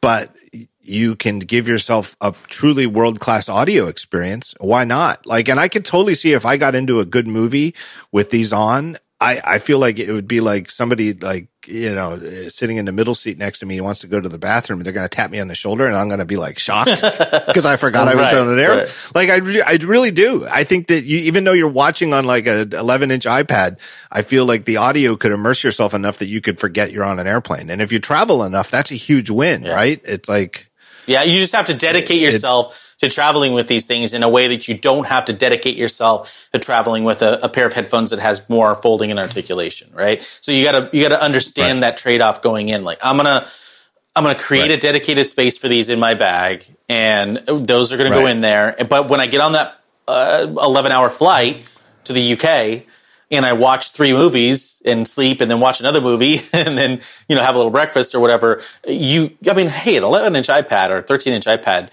two and a half feet from your face is the equivalent of an 80 inch screen, right? So right. that plus the headphones, and yeah, you've got yourself a really nice portable home theater setup, which doesn't yeah. it, it, doesn't really exist in the way that it exists here with existing 5.1 capable headphones because it it is not there's no two-way communication. And that is really i think where, we're talking about like the hardware stuff in the that's not in the apple tv how are they going to figure that out or can they do it in software? Because the, the ipad knows where the headphones are and vice versa. There is a two-way communication there um, at, at, least in orientation and a little bit in in distance, right? Because it does a ranging uh, check, right. and so it kind of knows where you are, and that back and forth comms is what keeps it locked in and keeps it feeling like the soundstage is accurate, so that when you, as a physical person, are moving around in the soundstage, either your head or turning or whatever, the sound stays in the proper position. Because what normally happens yeah. when you turn your head when you're watching a screen is at the center of the soundstage travels with your face. And so you're looking right. to the left, but the sounds and the soundstage is to the left, but the screen is to the right. And like that, that difference is huge. It's the same difference that you see in VR headsets with good tracking because the moment you lose tracking on that, your body's like, this ain't real. And by the way, I'm sick because because the, right. the, their physical world doesn't match my inner ear, right? right? And and um, right. you know, with a good tracking of VR headset, it sells it immediately. It makes you feel immersed. It makes you feel like this is a real thing. Your body and your your uh, you know, glands and your cerebellum are all working in conjunction to tell you this thing is real, this is working, everything is cool, what you're seeing is is is real life, and that kind of two-way two-way comms is what sets this apart from other 7.1 or 5.1 compatible headsets that do not have any communication with the device that they're watching it on. And that's that's the differentiation right. factor for for now right. yeah, here. Yeah. The, it's it reminds me of like an optical illusion. You know, there's a lot of them. Mm-hmm. Like the uh, there's the famous one. It's like it looks like a chalice centered in the square, but if you stare at it long enough, it suddenly looks like two faces yes. in profile yeah. staring. Or Pepper's ghost with um, the mirrors and glass. Yeah, yeah. yeah. Um, and it's like you put these on and you know you're doing spatial audio and you're moving your head a little bit left to right and you're like, oh yeah, yeah. And, and you're thinking about mm-hmm. it. And no matter what you do, a minute in, you completely forget. right. And it's like instead of studying the chalice, you're, it's like you're just immersed and it's uncanny. It really is. I cannot emphasize it enough. It is not a gimmick. It, it, it is a real thing that takes the headphone experience up to another level. And if you watch enough movies on an iPad, it is it, it's seriously worthwhile. Mm-hmm. Anyway, it, it's a good segue into our third and final sponsor. Speaking of travel, Away. Away suitcases. Look, travel is weird right now, no doubt about it. But no matter where you need to go this holiday season, Away offers a range of suitcases, bags, and other travel products made of different materials like polycarbonate, aluminum, and durable nylon in a variety of colors and sizes. So whatever you need to bring with you, Away has luggage that will make your trip more seamless where, whenever it may be. Uh, wherever or whenever it may be. All of their suitcases from Away are designed to last a lifetime. Mine is years old at this point, still looks fantastic. Wheels still roll great. Um, can't say enough about the durability of this thing. Um, and again, that's the, this is my overhead thing that takes the most abuse. Uh, with durable exteriors that can withstand even the roughest of baggage handlers. Every suitcase comes with an interior organization system that includes a built-in compression pad to help you pack more in. I, I swear that works. Really keeps your shirts nice and pressed. Put them in there, cinch them in with the compression pad, then pile other stuff on top. Uh, and they have a hidden and removable laundry bag that separates your dirty clothes. And it's a great place to stash your dirty stuff as, uh, you know, while you're on your trip. Uh, they've got these 360 spinner wheels that are guaranteed the smoothest roll. Really great. TSA approved combination lock. Their newest line are made with a durable water resistant nylon ex- exterior that is made to last a lifetime. Uh, and they're designed to expand by 1.75 inches. So you have the flexibility to pack even more in your trip or less if you're packing less. Um, it's really great. They're just great products. They have uh, good handles. They have the the carry-ons have built-in USB chargers. Uh, it's good, good, good stuff. I have one that I, or a couple actually, but the carry-on is my go-to that I never, never. I don't. I can't remember the last time I took a trip without it. Uh, 100 day trial on everything Away makes. Take the product out on the road, live with it, travel with it, even get lost with it for 100, day, 100 days. And if it's not for you, you can return any non personalized item for a full refund during that period. No ifs, ands, or asterisks.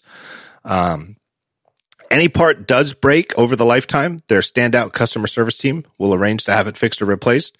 And they offer free shipping and returns on any order in the contiguous US, Europe, Canada, and Australia.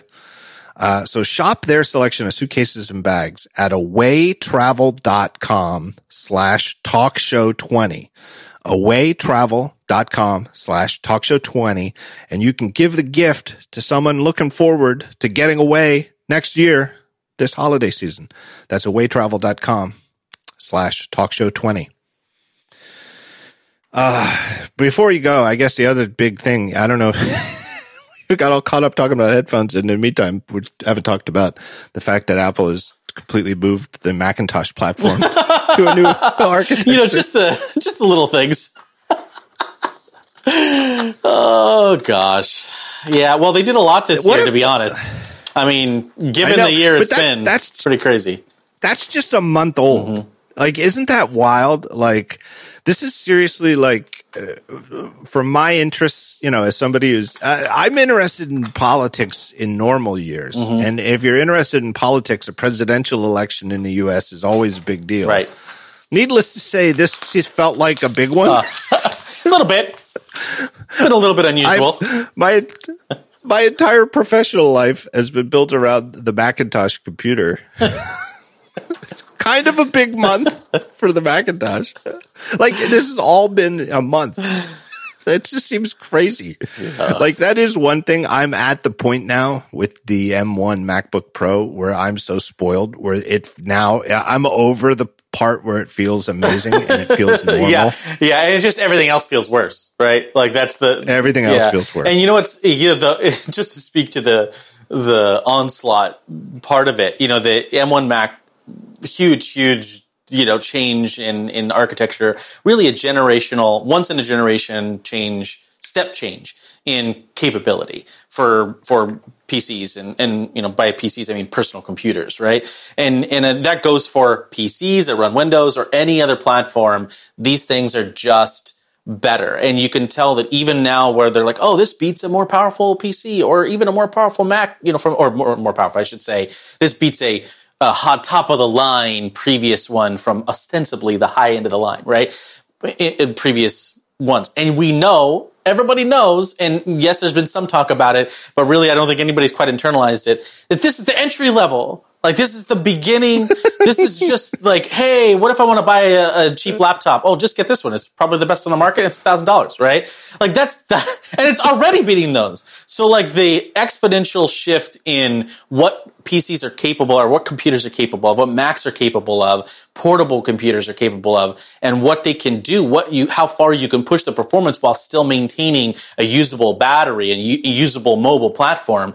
We're just beginning to see that. And I don't think that people have internalized right. it yet at all because A, the tools need to be rebuilt to take advantage of it. And then new tools, new companies, new architectures that are just being spun up now we're going to see them, you know, sort of appear over the next few years that take advantage of this kind of big change. Because you you talk about the iPhone having had an enormous, profound effect on the capability of of software. I mean, entire billion dollar companies, Airbnb wouldn't exist without the iPhone. DoorDash wouldn't exist without the iPhone. You know, I don't give a crap about Android no. or not. This is not really about that. You know, I'm not talking down Android or anything, but frankly, the App Store and the iPhone provided the ability for these companies to get fuel and to get access to people with a disposable income that wanted to spend money on, say, food delivery or or vacation homes or whatever. All of these businesses were fueled by the rise of the iPhone and the App Store, and that in turn, many other applications and those were fueled by the fact that the the platform remained performant through its entire lifespan you know, when the iPhone came out, it was like, oh, this is cool. I can actually browse the web for real. And like, it's kind of fast. And yeah, everybody complains about the speed of an iPhone or complained about it for the first couple of years. But since then, nobody's said anything in practical terms, aside from people running benchmarks, about whether the iPhone is speedy or not. It is speedy, period. It just, it is. And that's the era we're entering into with PCs. It's, it's huge. It's a big change.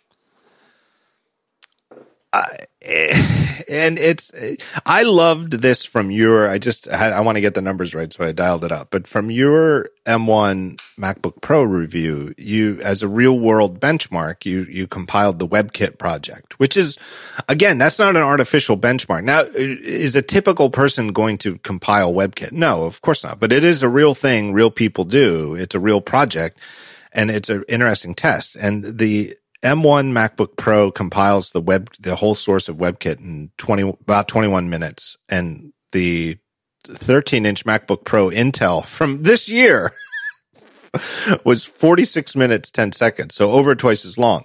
But the biggest difference was if you do this on battery, the M1 in addition to being a little over twice as fast, has 91 on a start with a full charge, 91% battery life left.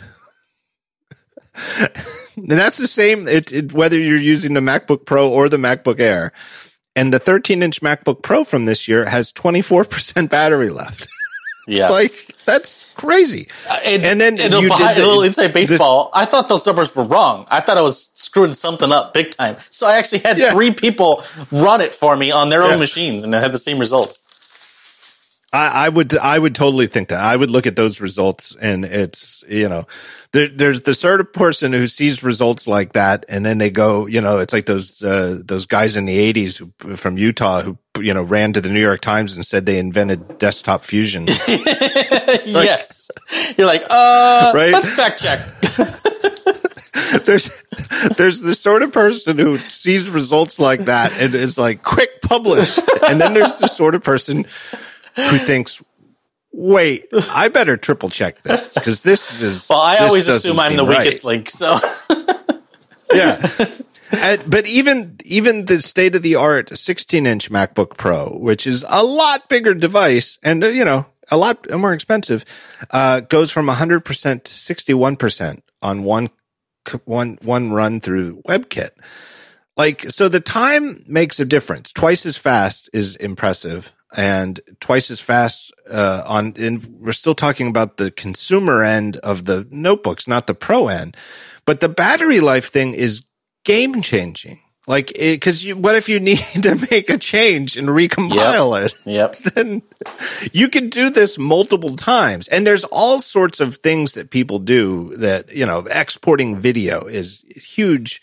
That lots of people export video. Mm-hmm. uh, and it's you know it it grind your computer and you know all of a sudden you realize you've misspelled somebody's name in the credits yep. and you've got to export it again you know yeah. uh, ah we screwed up you know that one shot in this we didn't we didn't color correct mm-hmm. ah you have to bang out the whole thing mm-hmm. you know you can't just fix the one thing you so you, you know, if you can do that multiple times and you're in the field, you're in the airport, you're somewhere and you're on battery, uh, you're doing, you're working on a plane, you could do this. It is, it, that, that's night and day. Mm-hmm. That's a totally different thing. And like you said, it's, it's only the consumer end so far. Right. That, which is crazy. So that leads me to, to, you know, uh, Gurman had a report this week talking about like, hey, where, where are they going with the future M series chips for the rest of the lineup? And, you know, one of the big questions people have is what are their plans for GPUs in the pro models. Uh, I've been thinking, I've been thinking even before we saw the first M1 Mac. I, I've been thinking ever since, even before they announced this stuff at WWDC, that they're going to do it all themselves, mm-hmm. that they're done depending on other people. Right. They're too big a company. It's too important yeah, we, when you see how it, central the GPU is to the modern compute landscape, you know, everything from AI to, um, you know, even the GPU taking over UI for a lot of applications, you know, from the CPU. There's just very, it's actually funny because there's a lot, a grand percentage less CPU bound operations on a PC than there was 10 years ago.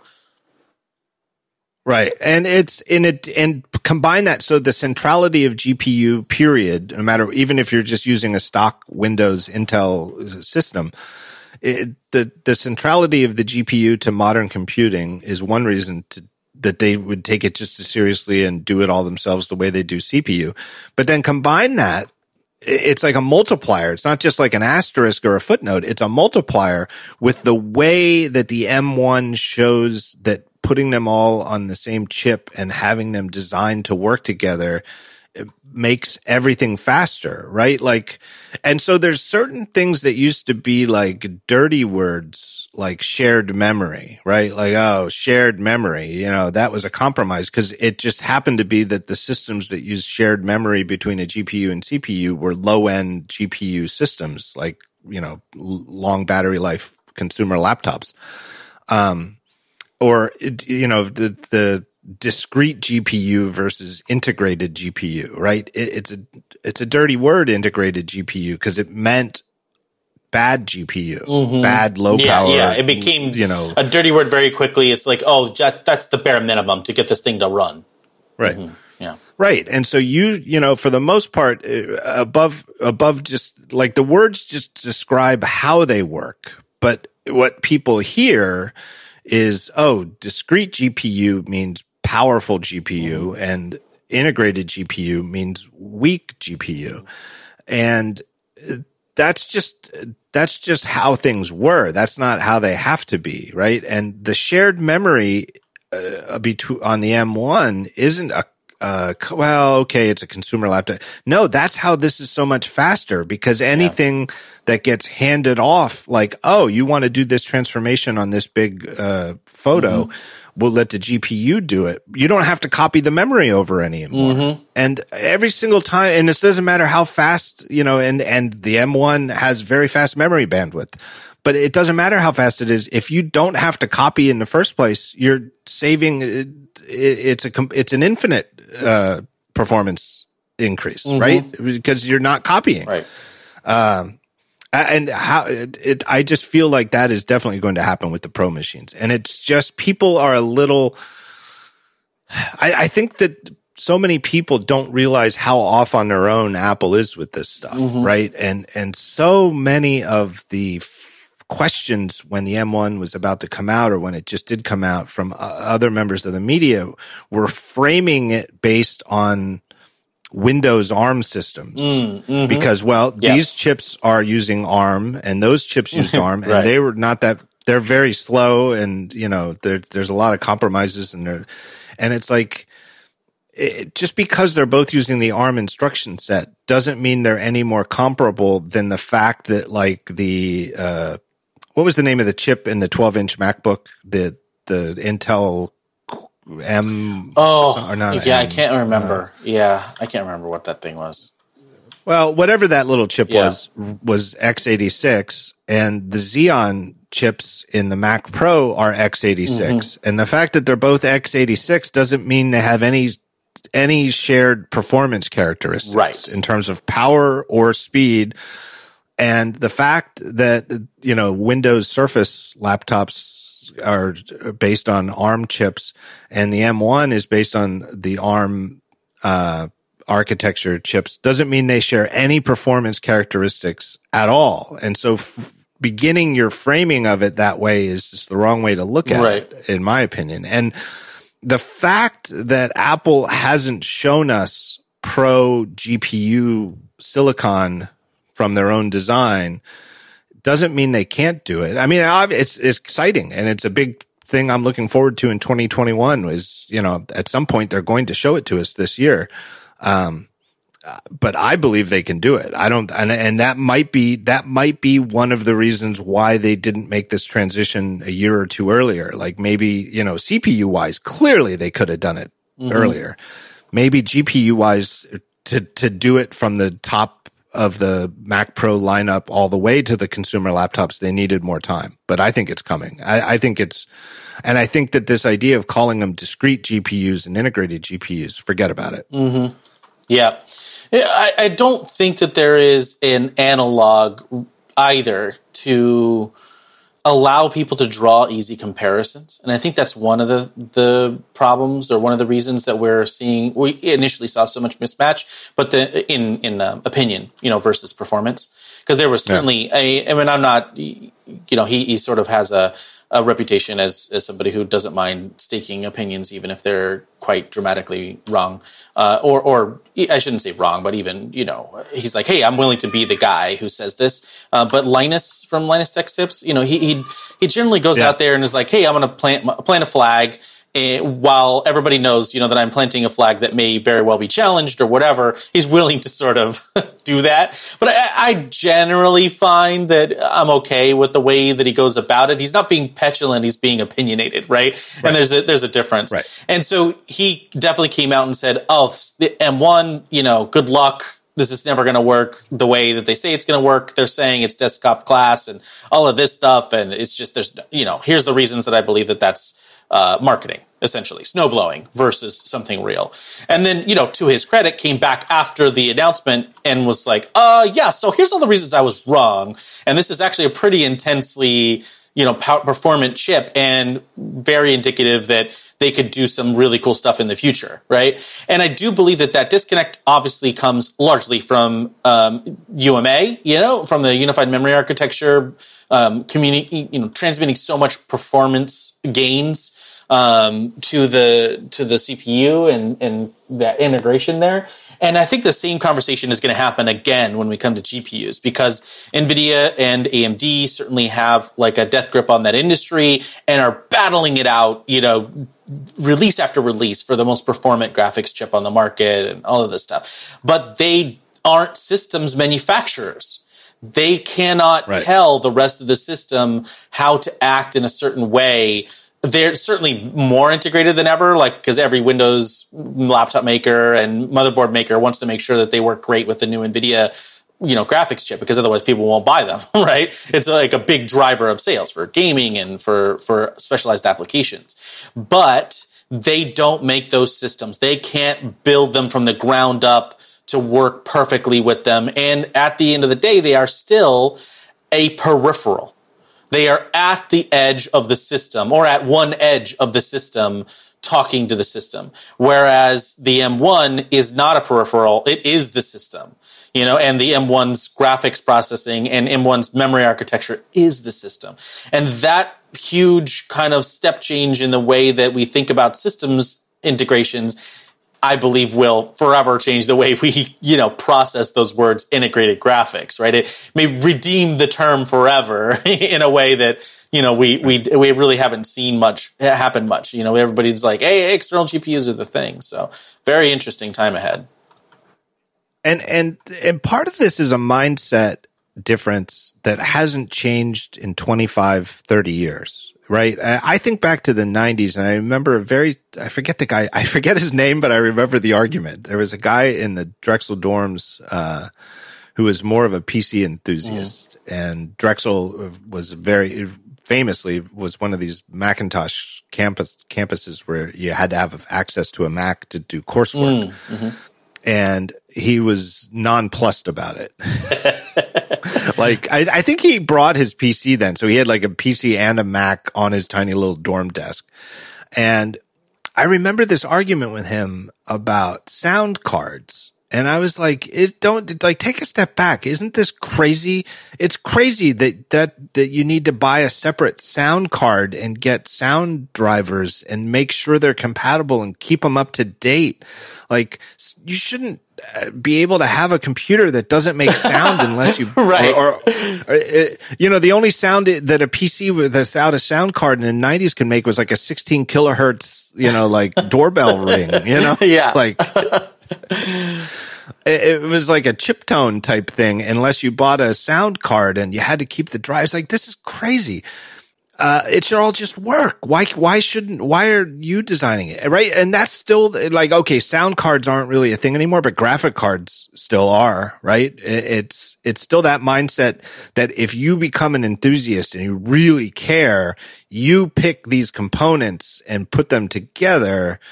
And sure, Apple never really was into that. You know, like you can't just put any you can't put an NVIDIA GPU in a Mac Pro period, right? They did just, you know, it, it's not Windows. Right. You know, and the Apple's d- divorce with NVIDIA, you know, four or five years ago, you know, is never going to heal mm-hmm, at this point. Mm-hmm. Uh, but, but yeah, the window for that like to heal Apple, and NVIDIA to integrate deeply right. is past. You know, now it's Apple going, nah, right, we're going to do it.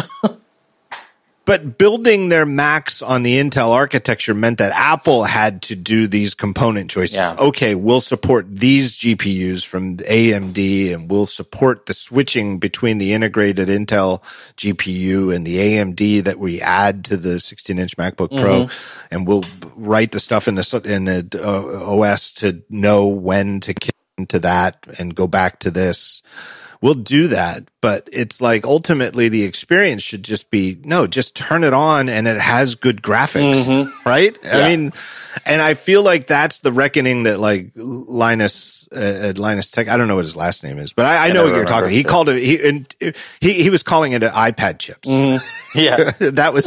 And again, I get it. I get the perspective, yeah. but it's like, dude, you're you're you're not getting it. I, I think one way Apple sandbagged everybody too, and I I checked on this. I I never signed up to get a dev kit because I I, mm-hmm. I didn't really have a reason for, and yes. I didn't think it would be worthwhile and I, you know, I asked around and, and, you know, people who I trusted Apple to give me an honest answer. No, don't get a dev kit just to sort of to see what the M1 our, yeah. uh, era is going to be like. Yeah. Right. It, it, I was told no, it's not worth it. It's it's it's not indicative. It is really truly for compatibility. Mm-hmm. It is it is truly valuable for developers to test binary compatibility. It is not indicative at all, and we're not just saying. Yeah, that. it's not some sort and of I've sneak preview my, that's going to give you a good insight. Right. Yeah. Right. And so I've talked to some friends who have, you know, you know, lots and lots of developers have them because they want to be compatible. And I was like, hey, am I not like nobody was raving about the performance of those dev mm-hmm. kits? And they're like, yeah, the dev kits weren't great. They're not bad. Mm-hmm. It's not like you were running stuff in molasses and, right. and, and I think like, but it was there just to see, hey, know, will it compile? It, will it run? Will it get, will right. it get out the door? But yeah. none of these amazing feats of computing uh, performance mm-hmm. were evident on the dev kit. It just wasn't there. But I kind of think that that framed people's perspectives that whatever the M chips were going to be, they were going to be like that, mm. right? Mm-hmm. Like I feel like your Linus type people who were coming at it from a skeptical perspective saw what people were saying about the dev kits and thought that was going to be that was indicative of what they would ship. Mm-hmm. and those wouldn't be bad right? Like mm-hmm. if they shipped a mac mini yeah, that if the first generation like the yeah exactly. The first generation was like hey as performant or slightly less performant than current models i think they think they would have gotten a total pass. Like there's nobody was right. expecting anything just, more than that. Right. It's it it it just wouldn't have gotten raves. It Mm-mm. wasn't, it wouldn't be seen as a breakthrough. It no. was like, huh, you know, it ends up that the, uh, that the dev kit performs exactly like, uh, you know, like a low end Intel Mac. Mm-hmm. It's, you know, roughly the same. Right.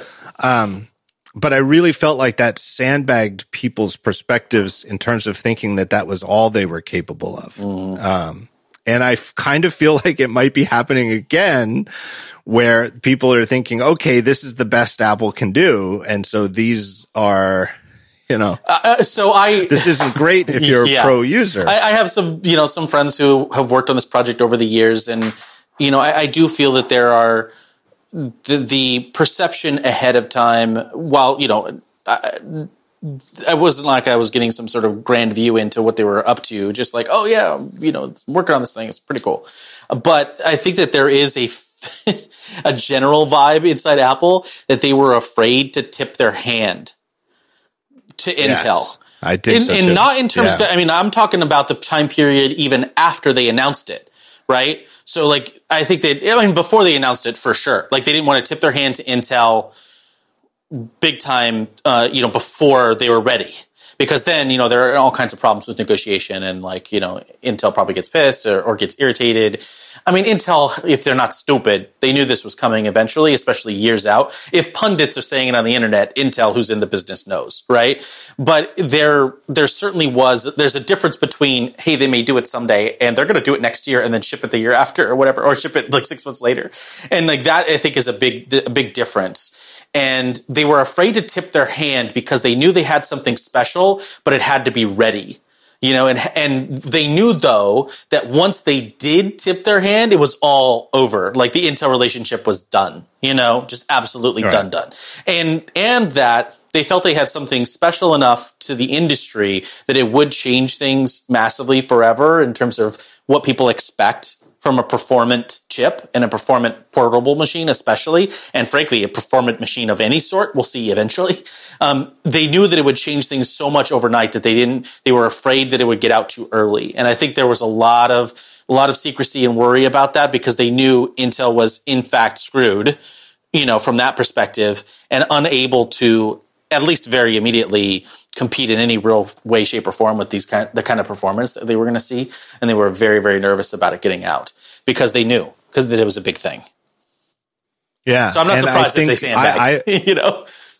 Yeah, and I think that that also, uh, I think slash actually know from talking to uh, my friends um, that that is a big part of the explanation of why the industrial design didn't change mm-hmm. is secrecy that that that for yeah. a long stretch when the go button sense. was hit. I mean, everybody knew it's it, it, it, Everybody knew this was coming eventually, but like when the okay, we are actually off to the races and we're doing this for real and we're committing to it internally. Mm. It was typical for Apple, even though this is like a major architecture mm-hmm. change to their oldest and longest standing platform uh, and biggest platform by by scope. Uh, very few people knew.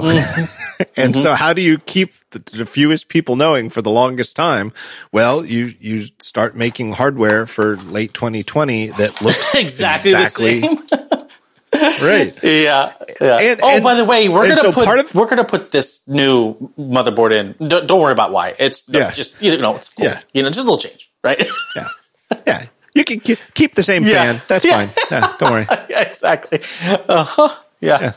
Yeah, but you know, little things like the webcam, you know, right. you know, lots of people dunking on the webcam didn't change uh, as a as a camera device. Right. It's just that the image processing chain chain changed completely and it improved dramatically. You know, it's, it's still, you know, it is what it is uh, photographically, but the picture quality is definitely bigger, better. But, uh, and I think also too, in addition to the secrecy, there was definitely a sort of look, this is such a big change. We know we can do it, but it's such a big change. Every variable we can remove from the equation is reducing the chance of something going wrong. Yes. Right. Yes. And mm-hmm. so look, we know that now that, you know, once they fixed the keyboard and went back to the scissor, a new scissor switch me- mechanism, the hardware for these machines is fine. You could say it's not exciting because it's been mostly unchanged except for a keyboard that looks the same and just works the way it probably should have worked all along. Mm-hmm. But removing variables while you're changing the single biggest variable. Yes. The, the architecture. It's, it's smart. Yeah. it's a smart way to play. Right. It's just, it's, it's a scientific approach to doing it, right? Like just, you know, okay, we know that we know this display. We know everything we need to know about the display characteristics. We know this hinge, right? This is a hinge for the display that we know, uh, is durable and pleasant and, let's you know let's not take the chance that we ship a new hinge and oh in the real world oh the m1 macs they're great know, but they snap in half. Oh man you know? Yeah. right. Right. Or you know all of a sudden three, three you know three months in it starts squeaking or something like that. You don't have to worry yeah then it becomes you know? the squeak so, mac pro or whatever you know? So, right. Yeah.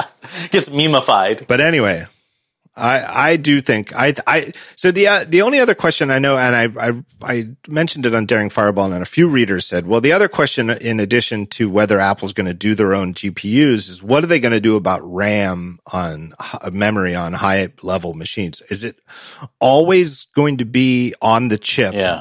for all the machines? Yeah.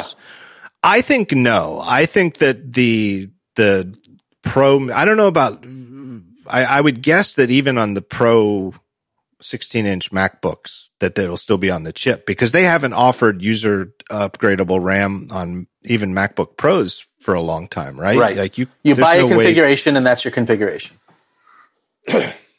for the Mac Pro, I would guess though that it will still be modular and that there's some different arc. It just doesn't make sense that you would say if you're going to build a machine that goes up to a terabyte of RAM, and the fact that they did a terabyte of RAM in the Intel Mac Pro, they're not going to go back, Mm-mm. right? And say, oh, well, all of a sudden now that we're on Apple Silicon, the most you can put in a Mac Pro is 256 gigabytes or something. That you don't make a machine capable of going up to a terabyte of RAM and then say to somebody who configures it with 256 gigabytes, you know, and they're obviously already spending a small fortune. Oh, and if you ever decide you do need more, you've got to buy a whole new machine. Yeah. Yeah. It doesn't make sense. Yeah. Yeah. It doesn't. Uh, I mean, there, I don't know how they do it. I don't know what the electrical engineering aspect of it that they keep it as performant as having it on chip, but I would guess with memory on the desktops, it will still be modular in some way. Maybe there will be some on the chip and some off, but I would guess it that will still be modular. Yeah, that that'd be my bet. If you were going to ask me how, what what would be the setup? Is, is, there will still be some sort of base memory that is integrated you know that's the part of that universal pool right. and then additional memory for larger operations would be off chip and therefore you know yes would be less performant than the integrated but i think that let's say you were able to offer a mac pro and you go oh you know i'm going to get the uh, 32 gigabyte mac pro right or the 64 gigabyte mac pro and then it's got ram slots on it that you can add up to a terabyte or two terabytes more or whatever um, but that 32 gigabytes is incredibly performant, right? And right. you maybe don't use that external memory for many operations at all, and it's only the operations that require storing enormous textures or enormous libraries in, you know, in them that it actually taps into them at all. So the vast majority of your operations are much more performant and then the small subset of those operations that require that larger memory pool are maybe slightly less performant, but still get the benefits of UMA on top of it. So they're better than the Mac Pro previous, right? Like that's my, right, if I had to right. articulate the scenario, that's, that's the way I would look at it. Right. Right. Like if you're doing some kind of data mod- modeling or some kind of scientific computing where you've got this, um, uh, you know, literally uh, 200 gigabyte data model that you want to put in memory, sure, that just goes off to that that RAM, mm-hmm. and you can keep it there. But you know, I, I don't know. I just feel like if, if they're going to go up to that high, they're not going to. They're not going to. Eh, eh, there would be too many SKUs, right? Like you're going to yep. buy what 64 gigabyte Mac Pro or 128 uh-huh. or 256. You're going to get a 512. You're going to get a 768. no, it's it's too many. 768, man. I anyway. haven't heard that. I haven't heard that number in a long time. Uh, I think that's the, the good right old number. days. Yeah, know. no, I mean, yeah, yeah. it's the fractional RAM days. Um, yeah, you know you're a nerd when you think that's an even number. yeah. You're like, ah, that's that number feels comfortable. You're like, why? why would it feel comfortable? Uh, yeah. yeah. anyway, thank you so much. Have a good holiday season, Matthew. Thank you. It's you always good to talk yeah, to you. Yeah, absolutely. Uh, and, um, anything else? Everybody can read your fine work and the work of your fine staff at TechCrunch. You guys are still kicking kicking ass over there. Thank you kindly. Um, Making an attempt. And then on uh, on the Twitter, you're at Panzer P A N Z E R. Uh, which endlessly frustrates my ability to communicate with you. so I, I start typing this shortcut P A N Z E, mm-hmm. and it's like, no, that's not right. It's A. Yeah. But anyway, uh, and thanks to our sponsors, we had uh, Away, where you can buy a suitcase. We had Kolide, where they want you to read their honest security report at honest.security, and Mack Weldon, where you can go and buy uh, uh amazing menswear, underwear, jet hoodies, slippers anything you want. My thanks to them. All right. Adios, Matthew. Thank you very much, sir. Appreciate it.